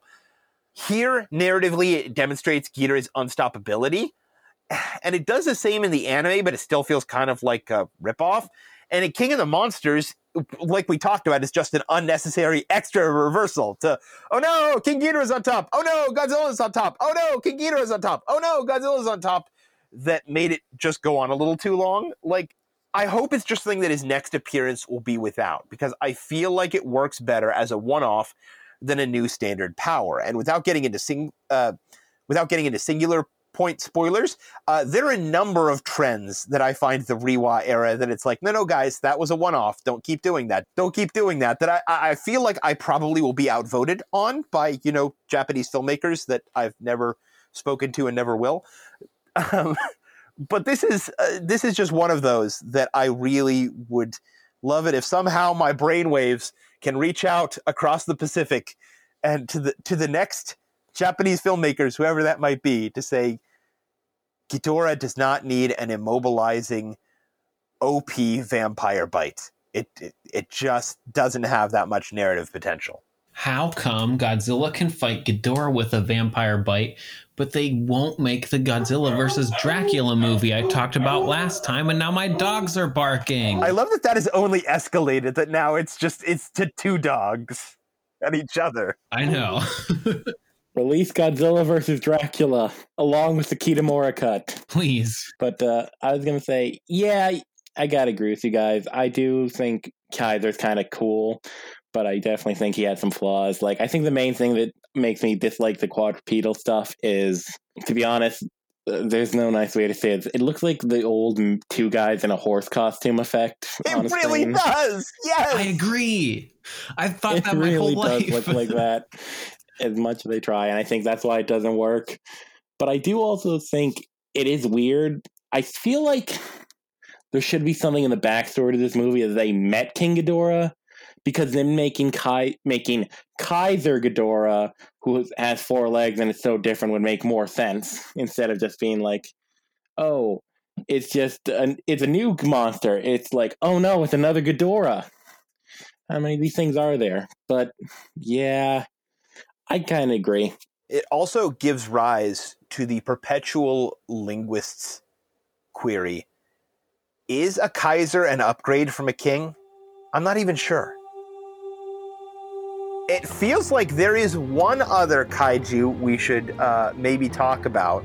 There's this little monster called Godzilla in the film, whose design, as I understand it, has been unanimously received as a new fandom favorite and uh, is not in any way disliked by anyone. Oh yeah, Godzilla. I've heard of him.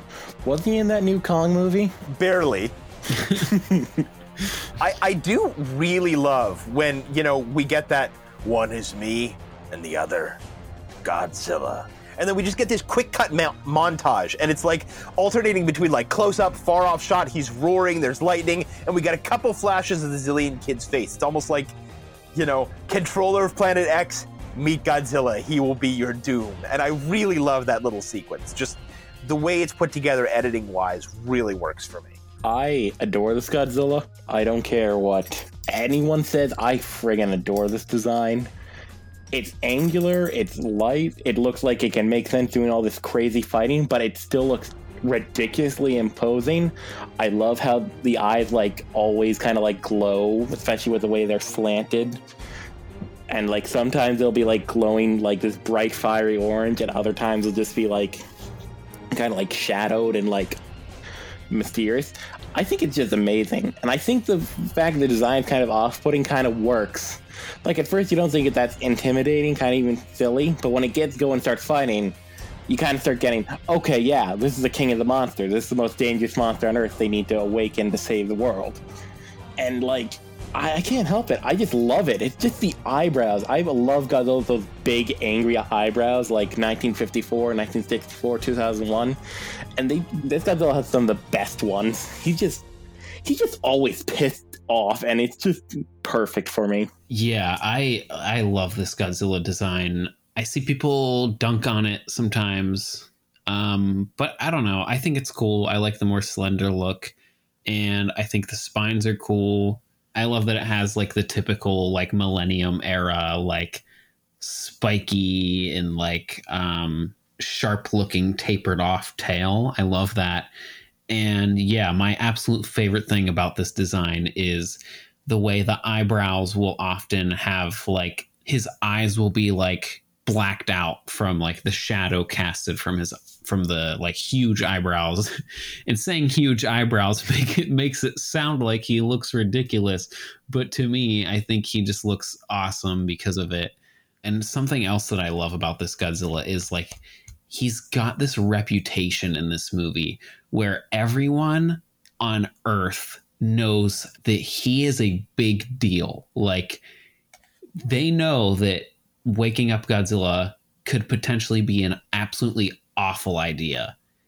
And I don't know. I just think that's so cool. Well, this time it is my turn to disrupt consensus because, yeah, I, this is not my favorite Godzilla design. And for me, you know, again, just like Monster X, just like King Caesar, especially, it feels too slender to me, too slim for its proportions. This this Godzilla, if if that makes any sense, just too svelte and streamlined, and I think that just makes him look a little too human.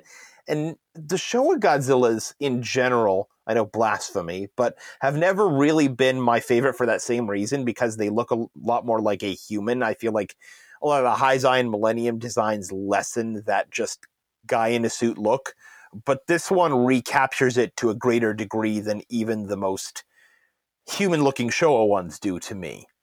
Um, so I do not really care for that. And the face, which I've heard called a rat face, I don't know. I don't hate it, honestly. It's fine. And I, I agree w- with you guys about the, you know, the angry brow. But I just don't, I don't love the face. It's not one of my favorites. I still much prefer something like a Heisei or a 2000.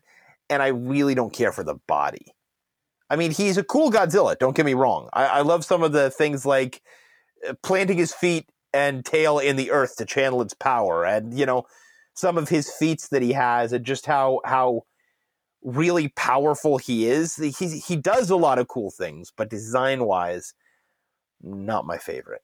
I do have to wonder though if Captain Gordon's line, "Godzilla thinks her final battle is still going on," is like intentional for this being a female incarnation of Godzilla, or if that was just like a mistranslation, mispronunciation of the dialogue that they went with. I think he says our.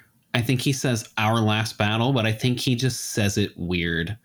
Because as a kid, I always thought he said her, but now that I'm like watching it as an adult, I'm like, is he saying he thinks our last battle is still going on? Because the last battle Godzilla was in was against oh, Gordon and the Gotengo. That would make a lot of so, sense. A lot more sense, in fact. Yeah. I understand less and less what Don Frye says every time I watch this. That guy needs subtitles, like in real life. But um honestly, he kind of does sometimes. honestly, I do like I do kind of agree with with on what you said, Andrew. Though I don't get where people get the rat face from, but uh, I did want to add on to it and say I really like the whole. He still thinks he's fighting his last battle, and just so determined to stop to like finally get the Gotengo. And it kind of reminds me of the, another great moment in Godzilla versus Mothra 92, where he swims through the volcano just because he's not done with Battra yet that I just love. Like that he's that pissed off that he'll he's gonna go to these lengths to kill you. But um my last two watches, my favorite scene in the whole movie, honestly, has to be when the grandfather and Minilla and the kid are watching Godzilla rampage in the distance and he just kind of starts describing about how mankind made a great fire that made Godzilla angry, and he's never been able to forgive us. There's something about that scene that just like registers with me. It kind of like carries the weight of how like how long this war has been going on. It like that all this time has gone on, and like both sides, Godzilla and humans, seem to be almost done with the whole endless war over the first nuclear bomb. And I think it really helps for the ending, which I genuinely love. I love that Godzilla finally, with mainly because of Minilla, but also because I think just like time, he just kind of like uh, finally lets the grudge go and goes off on his own. And there's like that final line implying that now human and Godzilla are going to fight side by side. And I don't know, it's just a great ending. I think there's not a better way the series could have ended. Now that Godzilla's uh, awake and rampaging, and we've covered a lot of the montage stuff already, but uh, really, that soccer scene, just why? Like the three kaiju are mostly shown as chumps anyway, but then why does King Caesar kick Anguirus into a rock wall, rendering him unconscious when they're allies? Like, why does Godzilla dive to try and stop it and take more pain by getting hit by Anguirus, even though he fails to do so? It's just so unbearably silly, and not even in like the Monster Zero dance or like tail slide sense, but just like the no, this hurts my brain. What possible reason would any of these characters have to be doing this? And even if it's just supposed to be funny, it's not. Why would it? Why would? Why would that be funny? I, what was the thought process behind this sequence? Like just doing something random and stupid doesn't mean that it's funny. That there's a difference. Yeah, I, it's weird. Like I feel like Kitamura was probably trying to do like the silly Showa thing, but I think it just uh, it just didn't work. And then when we get to the end, uh, it's funny because Monster X's arrival still has like a half hour left in the film, but so much has happened in the plot. Like the runtime of an entire Showa Godzilla film has already elapsed, that it always feels like everything should be winding down just minutes from the climax instead of like still a half hour away. And similarly, it always surprises me that Kaiser Ghidorah doesn't even come out until after all the battle aboard the mothership has been concluded. Like the Godzilla Monster X battle is really lengthy with a lot of dead spots. Like after a while, the movie seems to forget it's even happening for about 10 minutes straight, where we're just focusing on the characters inside again. It, it just suddenly stops being Godzilla's movie for a long span of time. It makes it clear that that fight is not important. And then when Kaiser shows up, it suddenly stops being anything but Godzilla's movie for a long span of time. It, it feels like that the pacing could have been better balanced, but then the battle itself feels really one sided, and the entire sequence lasts just over three minutes after Godzilla's been fighting Monster X for about 20. I mean, I am a defender of Godzilla 2014. I know it's not all about the screen time, I brought that up both last episode and this one, only in proportion to the choices made by the same team elsewhere. I feel like it's just a little weird the way that happens. Yeah, it's kind of odd. Um, it just kind of really points to like how prioritized like the human action scenes were. Like, I feel like the the battle between Godzilla and Monster X would not have gone on half as long if it wasn't simultaneously going on with the fight against the Xiliens. But in terms of that fight with Kaiser Ghidorah, I love that the spiral ray comes back. I think that's so cool. And it's kind of ironic because Kitamura is very vocal about like how he hasn't liked Godzilla since the Showa era. So it's kind of odd that he brings back a Heisei era attack here, but I'm not complaining because I, the spiral ray is dope, and he probably is also very aware that the spiral ray is dope. So, or at least that's my in real life head headcanon. Kaiser Ghidorah just feels like an afterthought. Like, because he's the classic nemesis, he appears, it's contractually obligated, you can't leave out Ghidorah kind of a thing. But honestly, I feel like it adds almost nothing. Like, if Monster X had suddenly gained vampire bite abilities, from the, you know, controller of Planet X transferred him his power as he died or something, it wouldn't really have made any difference story wise. Like, nothing was added by having him transformed. But yeah, I, I mean, I would agree the Gotengo deploying satellites for a Kaiser energy power up, Godzilla's just takedown of, you know, the different heads, and then the spiral ray, all of it is like pretty great. Like, well, to me, Kaiser Ghidorah feels unnecessary and kind of ugly, and like it maybe ruined the King Ghidorah mythos forever by turning everything into invincible vampiric mode and generally like it had no point or purpose. At least we got a cool 30 seconds out of it. So there's that. Yeah, it's very messy, the climax, but I think the only bit I do like is when Ozaki is beating down the controller and then they slowly pan the camera to show Godzilla doing the same thing to Monster X. I like that bit. That bit's cool. I like that, but it also always bothers me because they didn't remember to slow down the footage to make things look kaiju sized like normal. So Godzilla and Monster X are moving way too fast on that screen because they're doubtless playing the the footage on the monitor back in real time instead of the slowed down in post version. So that always annoys me a little. It's like, well, that doesn't look right. But I like the idea of it, just not quite the execution. Yeah, I feel like they probably did that so that it was more of the mirror image of Ozaki fighting the Xilien controller because it's like they probably just left it like fast so that way it just like matched the speed of Ozaki, I guess, but that doesn't make it like look good.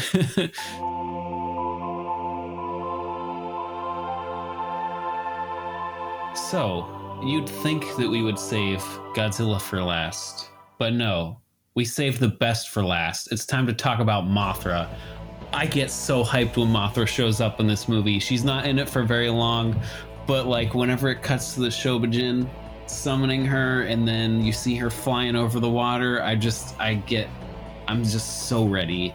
And then she has like a pretty cool fight with Gigan. Like, I mean, it's nothing like spectacular, but I think they're doing some cool CGI stuff in there that's leagues ahead of the last time CGI was heavily associated with Mothra, uh, which would be, I guess, in the Rebirth of Mothra trilogy where the CGI in that was not super good. but um, I feel like we had some CGI Mothra in GMK that was pretty good though. Yeah, that's true. You're right, actually. Yeah, but uh, yeah, I just this fight's cool. Like it's just cool seeing them like flying around and colliding with each other, and then Mothra just like catches fire and rams into Gigan and just annihilates him, and it's insane. And I think the end credits, I've heard that the end credits are supposed to imply that she's alive, but I don't know if that's ever been confirmed. But my head canon is that she survived because I love Mothra too much. Yeah, we do see her flying back to the island in the end credits. One of the shots is is her flying back toward the island, which is definitely not from any other part of the film. So I like to I, I like to head canon it to to choose to believe that those end credit scenes are canon. Yeah. And same. Mothra pulls a very rare survival here. Like I think she earned it. It feels kind of nice for Godzilla's 50th anniversary to pull a Doctor Who everybody lives for poor often dying Mothra. Yeah, I agree. I definitely think she survived that. I'm also going to say that while I do think that this is sadly the movie with the least to do with her, I also agree. I friggin' love Mothra in this. This is my first Mothra. I still absolutely adore this design, even though it's technically just a slightly less vibrant version of the 2003 one. I think she's fantastic. I really love how. The thing I love about the Gigan fight so much is that she's basically just being totally on the defense and turning all of his offense against him. Just like using the scales to block his fire. I mean, block his, what is it? His eye beam, tricking his razor disc into coming back around against him. And then when he finally does hit her and make her explode, she turns that into the weapon that finally puts him down for good by becoming the Fire Mothra, as Bandai called it and sold like eight different repaints. But yeah, I just Mothra's great in this, even though she doesn't have a lot to do. They sold action figure variants of Mothra on fire. Yeah, she's like colored orange. Wow. Okay. Yeah, they just took like the vinyl, made it translucent orange, and sold it. It's not like a different form like Burning Godzilla. This is really just Mothra on fire. I, I've seen people do joke like they'll do charcoal briquettes or little black painted skeletons and be like, "Here's Uncle Owen and Aunt Beru at the end of A New Hope action figures," and it, it feels like literally doing that. Like, dude, that's that's in bad taste. Like, that's literally just Mothra that is on fire, the regular Mothra dying on fire. Why, why, why would you make an action figure of that? You're sick. Unless she does survive, in which case I suppose, it's totally badass. I agree. I get super hyped up when they summon Mothra out, and like I said, it, it earlier it comes just after they've bored their way into the mothership. They're about to win, and then suddenly the aliens beam in, kill all the bridge crew, which is like, dude, there's barely any humans left already. These guys survived so much, and now they just ah, that that's really genuinely upsetting. And then Mothra is called out, and it's like, yes, there's still a chance. But I, I, it does kind of. I'm a little sad about how much of an afterthought she is. She literally, like, to the point where I- we left her for last personally because I forgot she was even in this movie. Like, uh, she is so disconnected to everything. She comes to help with Monster X, and I wish she'd gotten to do that at least a little because she shows up and they call out another monster that, as far as we knew, was already dead, that wasn't even going to be deployed, just an extra little sideshow for her to go off. It, it almost feels like a fan edit, like they grabbed footage from another Mothra movie and spliced it into this one because she literally never shows up on screen with any, you know. I, I wish that she had been able to team up with Godzilla for at least a moment before she had gotten distracted. That it felt like when she showed up, she actually helped with it, or at least that Gigan had been called out against Godzilla and she shows up to take the heat off of him. Because as it is now, it feels like she comes to help, but she accomplishes literally nothing except getting a little side fight against another monster that wouldn't have been called out anyway unless she showed up.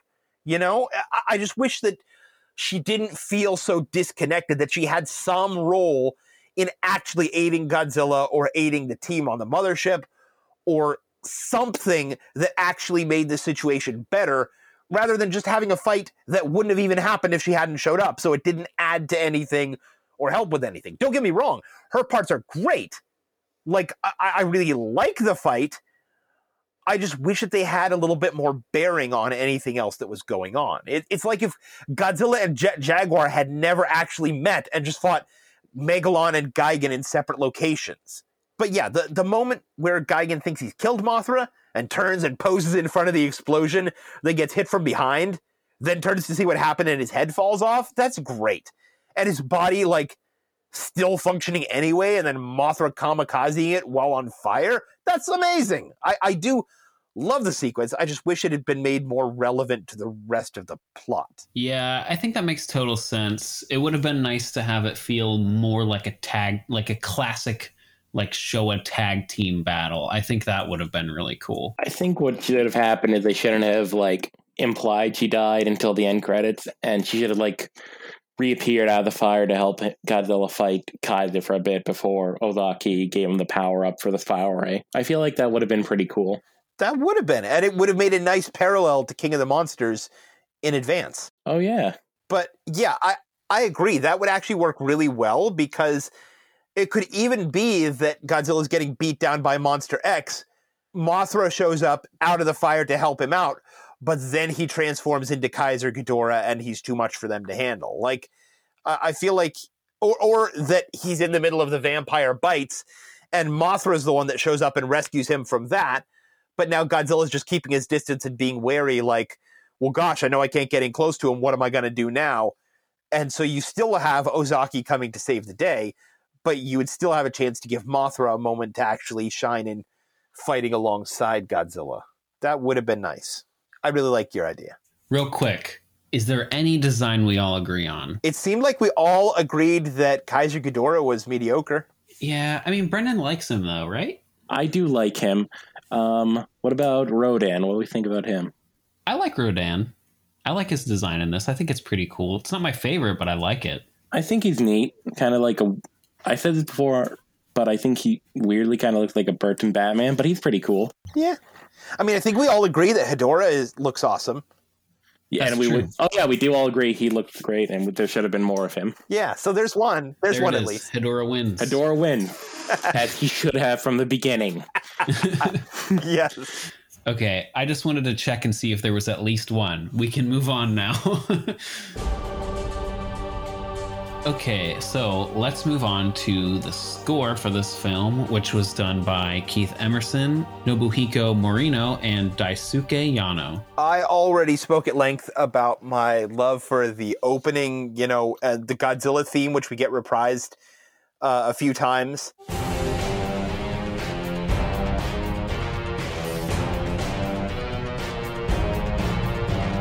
That to me is just fantastic action music. Like that's something I use when I'm working out. Like that's something that I've uh, done movie trailers, edited together trailers for my movies too. Like it's a great piece of music. Um, and I like the opening credits music, like the actual, you know, slight techno remix of the original theme, uh, pretty well.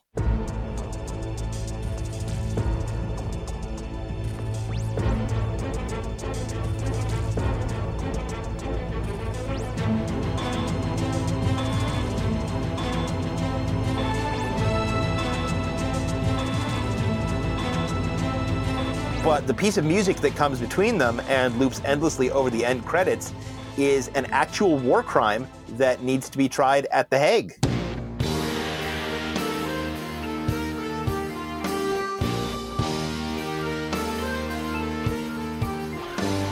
I agree. Like, I literally never watched the end credits without muting it. I would make a fan edit of this film just to replace that piece of music and maybe see if I could erase the credits from on top of Hedorah's Rampage and add it back in. But it, I, I would literally just make a fan edit and burn a brand new Blu ray just so that I could have the end credits with a different piece of music over it. It's just dreadful. It really is. it actively hurts to listen to after a while. It's just like, it sounds like elevator music, and that it's just like the same thing over and over again until it like hurts your brain to keep listening. But it's like the same notes over and over and over and over again. It's, ugh, it's infuriating. I will gladly pay for that fan edit, Andrew. It's like an earworm of the dark side. Like it is like a zombie earworm. It will bore in there, but there's nothing but rot and decay that it will give to you. Like my wife literally sort of groans in dismay whenever I start this movie because she's like, "Oh no, that track's gonna get stuck in my head for weeks again." It's the botfly of earworms. For anybody who doesn't know what a botfly is, it's a really terrible like bug that like burrows into people's heads and like I think lays eggs and stuff. Yeah, they're horrific. And the credits theme in this movie is the earworm equivalent of a botfly. So Yep, I agree totally. Uh, in terms of music, I do like more. I really like the Kazama's Sacrifice track.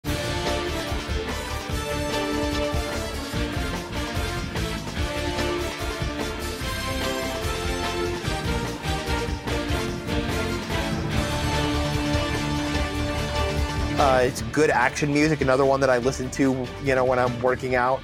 I think it's also in the Ebirah refinery scene. But yeah, I like that track. I think it's just kind of the general like mutant or like EDF theme. And yeah, I agree. It's kind of a banger. I like it a lot. Yeah, that's a good one. I also like little sort of jingle chimes, kind of the the planning, executing a plan theme. You know, dun dun dun dun dun dun dun dun. That kind of I, I like that yeah, one. Yeah, I like it too. It's good. Um, I really, really dig this Godzilla theme. I think it's super cool. Like for a long time, I was thinking I didn't like the score, but now upon rewatching this movie, it turns out I actually like a good deal of it. I mean, there's some that I don't, but I think the Godzilla theme is really cool, and we get like two different Gigan themes. One when he first appears. Which is really awesome, and another one whenever he comes out with the chainsaws, which is also really awesome.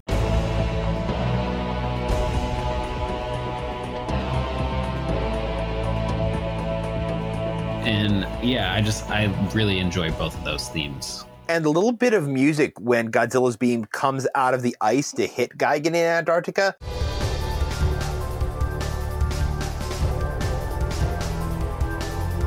I really like that one too. Another favorite theme of mine is the one for when the monsters are attacking the world. Even though it's just kind of like a guitar riff going on over and over, I really do like it a lot.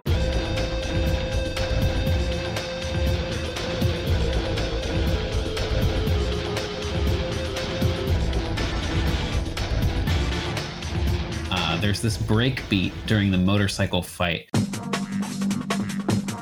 It just totally reminds me of the breakbeat in the Powerpuff Girls theme. and you know it's it's a breakbeat. They all sound kind of the same, but like I swear, like the drum samples are like almost the exact same. It's insane how similar they sound. Yeah, I'm not a huge fan of the the motorcycle chase music overall. Or that just reminded me of once again the the New York scene. With the cop and the ticket on the car. Like the, the Oh, music yeah. there is just like no, no, the beat don't with like the record scratching and stuff. Yeah, yeah, don't do that. Don't don't yeah. um, and so my last point in score is um, why Sum 41 in the Zilla fight?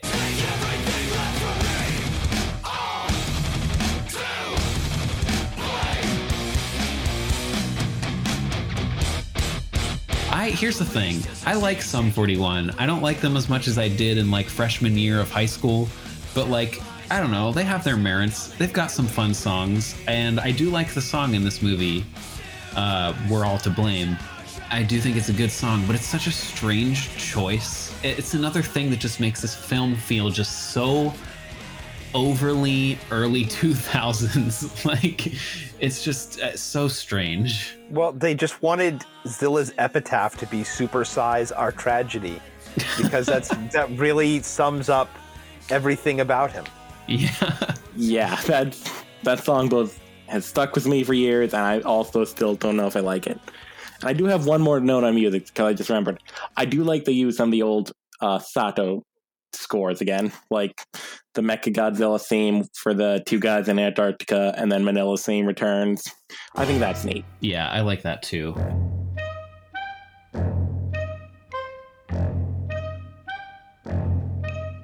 All right, so that'll bring us to Stray Thoughts. So the line that says mutants are the Xiliens' interbred ancestors, like I'm wondering what that actually means because it does not come through clearly. There are like three or four different ways that you could interpret that line. Like I think that they are saying perhaps that the Xiliens' ancestors interbred with humanity and that produced the mutants, which would probably make the most sense because otherwise it makes it sound like yeah, uh, that that's the only way I can uh, I could figure it, but it was definitely not the best way of phrasing that sentence to make it clear, either in the subs or the dubs.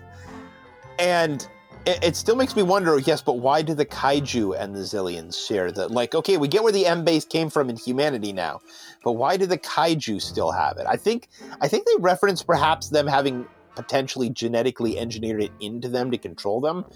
So maybe that's it. It's just something they added something for themselves. They infected them with zillionness. I don't know.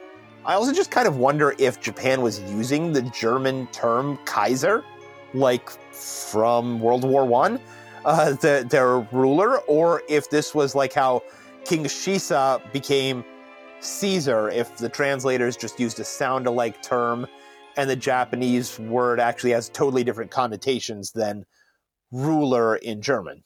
But it would take a linguist to uh, to say for sure.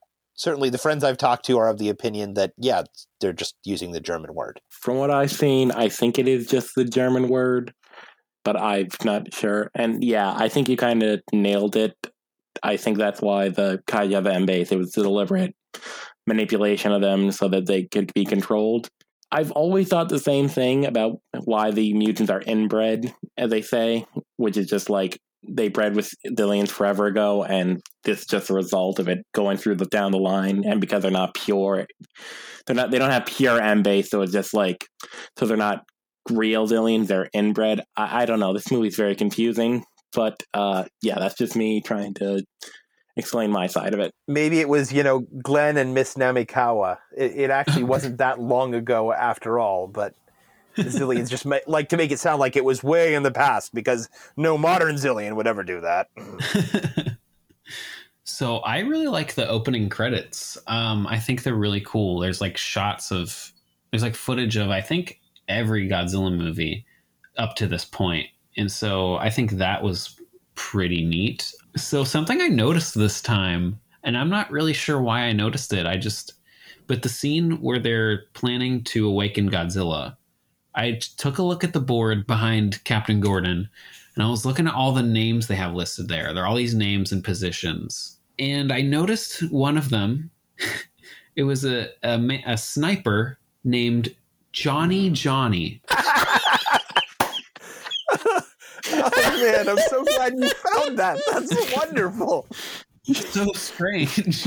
we need we need a spin-off. Maybe, you know, ambassadors to Planet X, they retool it in season two to be more kid friendly and they bring in the sniper Johnny Johnny.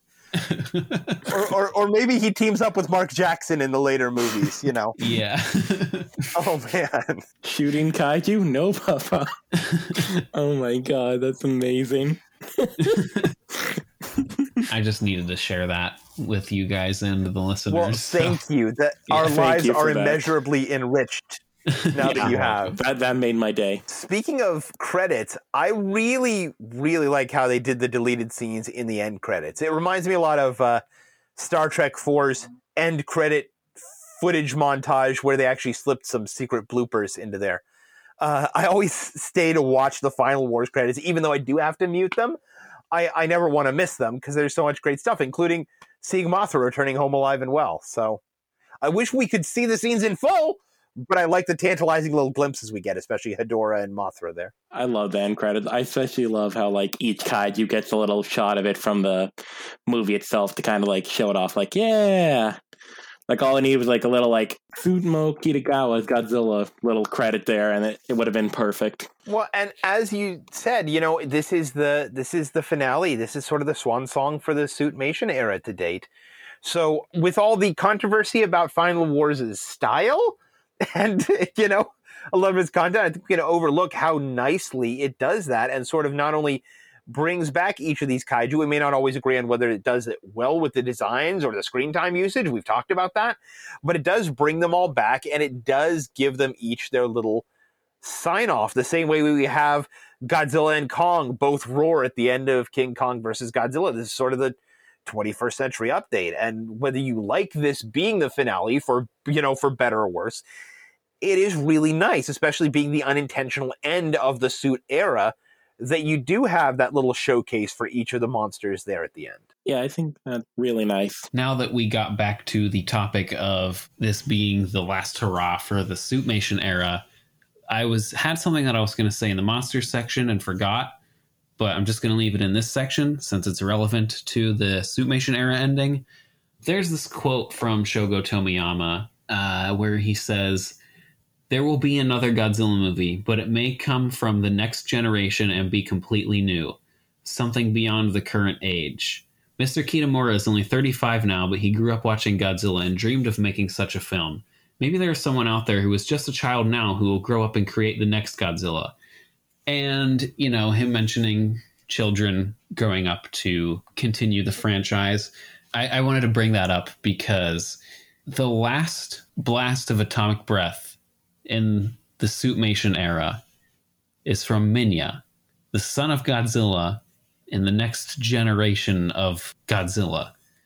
And so I don't know if that's intentional, but I kind of hope it was. It's my again what I said earlier, it's my in real life headcanon that that the reason Minya gets the last atomic breath of the Suitmation era was because that's supposed to represent the next generation carrying the torch, the atomic breath lit torch. You know, Minya keeps getting the handoff, or Junior, or whoever. It'd be nice for him to actually get a, a movie one of these days. You know, like they keep handing it off to him and ending the series there. Maybe you could keep doing your weird experimental, high concept sci-fi Godzilla movies, like your Shins and your anime trilogy and your Singular Points, with like the main Godzilla, but then give us a nice little traditional side series with with grown up Junior. You know, just having some more ordinary Godzilla adventures, kind of a rebirth of Mothra kind of thing. You know, just, Yeah. I, I'd like that. I'd take that. I would like that as a lot as well. And I never considered that. That's genuinely kind of beautiful. I really do like that a lot. Wow. I'm gonna have to look at think about that next time I watch this. But um for more miscellaneous things, later on down the quote Togi, Tomiyama later goes on to specify maybe it'll be an international production with an American director, a Japanese producer, and a Chinese actor. Godzilla will be back. He's an eternal character. And I find that quote very interesting because two years ago, we got Godzilla King of the Monsters, a film by the American Michael Dougherty, produced by Yoshimura Banno, and starring Zhang Ziyi. And I think that's really just amazing. That, like, that far off idea that he just named as an example ended up becoming true in just like the last couple of years. The prophecy has been fulfilled. Speaking of this ending, uh, I will say I, I get the message of the ending, but I have to admit that, and I don't mean to, you know, argue with what Brendan said earlier, feeling like it was all very appropriate, but to me it feels a little tacked on, especially after the whole movie has been about war. I, I guess you could say it's about both sides knowing when to stop when their real enemies have been defeated. And Godzilla's conflict with humanity needed to be resolved because obviously it was an unresolved plot point from literally the first frame of the movie. But the actual like youth will end the fighting. Like the next generation will be the ones to bring us peace and lay aside old grudges. Well, it might have been a good message for what I assume is the target demographic. I just feel like it wasn't really set up elsewhere in the movie. Like it, it just kind of comes out of nowhere thematically. I wish it had been tied in a little more because it almost feels like again like the whole movie's over and then we're going to throw in this other little sequence that just doesn't ha- feel like anything has to do with anything kind of like the the Mothra sequence earlier it just it, it feels very tacked on although considering the anti-pollution message at the end of Space Godzilla and a number of other uh, token messages in Godzilla film history they just kind of throw in there because you're supposed to have one. Maybe it's just their 50th anniversary tribute to that part of the Godzilla formula. Uh, Kenji Sahara's character is has the exact same name as as Captain Jinguji from the original Atragon, and as well as the one from War in Space, apparently, which is a very odd choice, especially considering he's like one of the few characters that has nothing to do with the Gotengo at all. Well, it's probably, you know, similar to why we have the return of Miss Namikawa. You know, they're just they're throwing in classic series names very subtly in the background, just sort of as a tribute. True. All right. Uh, so, guys, who's your MVP of Godzilla Final Wars? I have two MVPs Don Frye and Kazuki Kitamura as Captain Gordon and the Xilien controller. Uh, I find both of their performances just an absolute delight and a large part of what makes this movie such an enjoyable watch for me. The the twin poles around which this movie orbits for me. I'm gonna have to give my MVP to Tsutomu Kitagawa. I think he did a fantastic job as Godzilla, like physically in this, and I liked him a lot. So I'm going to give it to him. I also have two MVPs, um, much like Andrew. Uh, my MVPs are Akira Takarada and Kumi Mizuno, who I didn't really talk a lot about in the episode, but they are honestly quite crucial to my enjoyment of this movie like I said before, they kill it, especially as the fake Xilien versions of their characters. And I just, I don't know, it just really having them there and and having Kenji Sahara there, but I, I'm not giving him one of my MVPs because he was kind of barely in it and kind of as like a non-character. So sorry, Kenji Sahara, I love you, but you know, um, but uh, yeah, they just really elevate the movie for me and they really add to it feeling like a 50th anniversary blowout. You know, everyone's here. So yeah, I'm giving it to Akira Takarada and Kumi Mizuno. So, uh, I think we've pretty much said all we can say about Godzilla Final Wars. So, what's our final thoughts on this film? Final Wars reminds me a lot of Zone Fighter, honestly. It feels like a very appropriate thing to follow up our finale with. Uh, there are some really dumb elements, and I freely acknowledge them. In this case, especially the copious ripoffs, ugly visual filters, and variable acting quality. At the same time, it's just fun. I have a great affection for both Zone Fighter and Final Wars in this case, I really enjoy the characters, especially the controller of Planet X and Captain Gordon, as my MVP indicated. The action scenes are manifold, but they are well done. The score rocks it, except for that one terrible track that needs to die and stop looping. The story is nicely complex, and I like the message. the one regarding that you are not defined by what you are, but by the choices you make. The effects are a mixed bag, but spectacle and cool factor are present in spades, and enough looks really good that I think it is a resounding success there. All in all, this film has a lot more positive qualities than its reputation gives it credit for, and enough of a good, dumb fun that few of its negative qualities actually detract from me. If Godzilla's Revenge and Godzilla 98 have gotten their fandom re-evaluations and are now seen as unfairly judged at the time classics, or at least received less harshly than they used to be, I think Final Wars deserves the same treatment. It's definitely in the popcorn flick category, but it is a really entertaining film. And as long as that category of film has value, which I think it does, I enjoy a good Independence Day or Pirates of the Caribbean, this film deserves to be acknowledged as an excellent entry into that genre. It's certainly no Gojira or GMK in depth, but it represents the other end of the scale, the megalon fun factor end of the spectrum. And in that, I think it excels. It's not for everyone, and that's fine, but I have a great time with it. To use a cliched review buzzword, a rollicking good time. It's not perfect, but it's a blast. I agree totally. I can't hate it. Like I said earlier, it's with my first film. I still think it's a good film, even though every martial arts backflip it does doesn't land. But I love it. I can't hate it, no matter how hard I try. Yeah, I, I like this movie. Again, like I said earlier, I don't love it, and there's definitely a lot that I don't like with it. But honestly, like talking about it now, like it's just the type of movie where I recognize it's not perfect, and even though it's not one of my favorites, most of what I have to say about it is positive. And so I truly do like it, and I think there's a lot of fun to be had with it. Though I get why people don't like it, I think that's totally understandable. But I don't know. I don't think, despite its flaws, I don't know if I would want to live in a world without this movie because there are moments in it that give me such like fanboy joy and that's kind of a very strong reason for why I like this movie. So yeah, I I enjoy this movie quite a bit, uh, warts and all.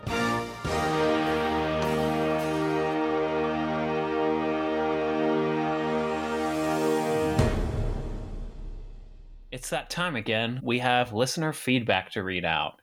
This, of course, comes from Ethan Storang on Facebook about our 33rd episode, which was about King Kong versus Godzilla. Ethan says, I feel like I sound like a broken record at this point, but stellar episode as always. I feel a bit like Andrew in that I just don't have a whole lot to say about my love for it, but it was a delight to hear you all wax enthusiastic about this gem in the crown of Godzilla's Showa era. Regarding Kong's electricity absorption abilities, the popular anecdote is that Toho were originally interested in producing a Frankenstein vs. King Kong film. At some point, Frankenstein's monster was axed and replaced with Godzilla, with King Kong standing in for Frankenstein's monster. Elements of the script persisted, hence Kong's being powered up by electricity in the way Frankenstein's monster would more sensibly have been. While I've seen that story surface with slight variations a number of times, I've never seen an official confirmation on whether or not it's accurate, but it wouldn't make an awful lot of sense in the way of justifying Kong's sudden affinity for lightning and electricity. This wouldn't be the first time that changes in a film starring kaiju would result in the random assignment of electricity based abilities to a kaiju that otherwise wouldn't warrant them either. I absolutely love the movie's scientific justification for it. Something about Akihiko Hirata's performance as Dr. Shigesawa just makes me absolutely buy into whatever nonsense he spouts off, and it's absolutely delightful to see him deliver such ridiculous lines in the stone faced, matter of fact fashion he does. I appreciate you sharing at Space Hunter M's tweet regarding the destruction of Atami Castle. I had no frame of reference for the significance of its destruction, and, knowing the context of its construction when combined with the anti commercialism messages of this movie, I feel it stands in stark contrast to Anguirus and Godzilla's destruction of Osaka Castle in Godzilla Raids Again. One is an actual historical building with deep rooted cultural significance, the demolition of which is a tragedy and a loss, and could be read as an indictment of Japan's scrap and build approach to modernizing their country and industry at the time. The other serves as a monument to the rampant modernization and commercialization of Japanese culture and landmarks that occurred as a result of said modernization. When watching King Kong and Godzilla face off beside Atami Castle, the person I was watching this with remarked that it was like watching two fighting siblings chasing each other around the house, only to come to an impasse when they put a dining table between them. It's rare that such a standoff results in the destruction of said dining table, but I guess neither sibling in that example has the raw destructive energy of King Kong.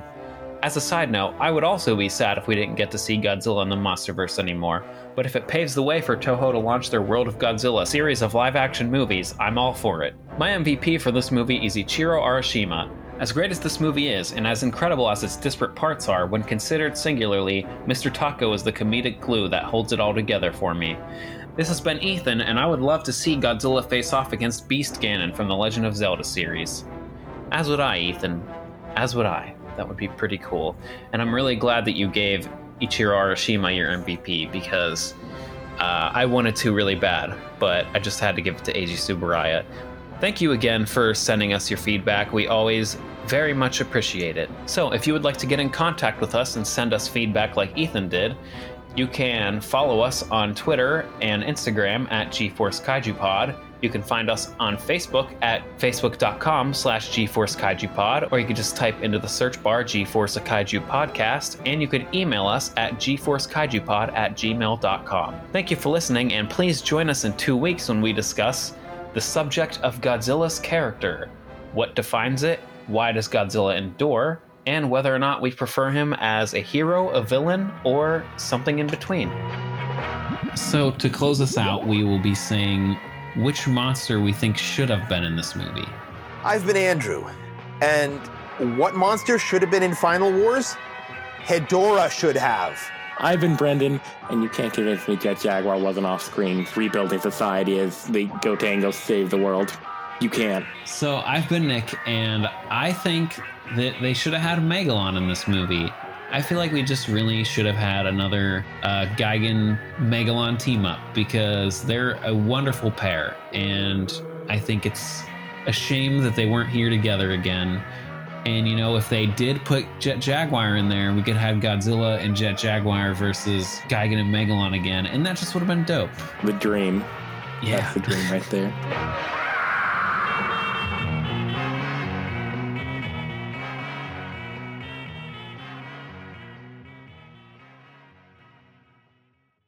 Okay, uh boy. Cast, cast, cast. There it is. All right. Hopefully, I didn't say Miyumi too many times when it was supposed to be Miyuki, but I think you only said it like twice. I like Miyumi better. I would prefer to just do Miyumi. We've decided her name is now canonically Miyumi. yes. Yeah. Kaiju design, design Kaiju design designs. I don't know what I'm talking about. What was I gonna say?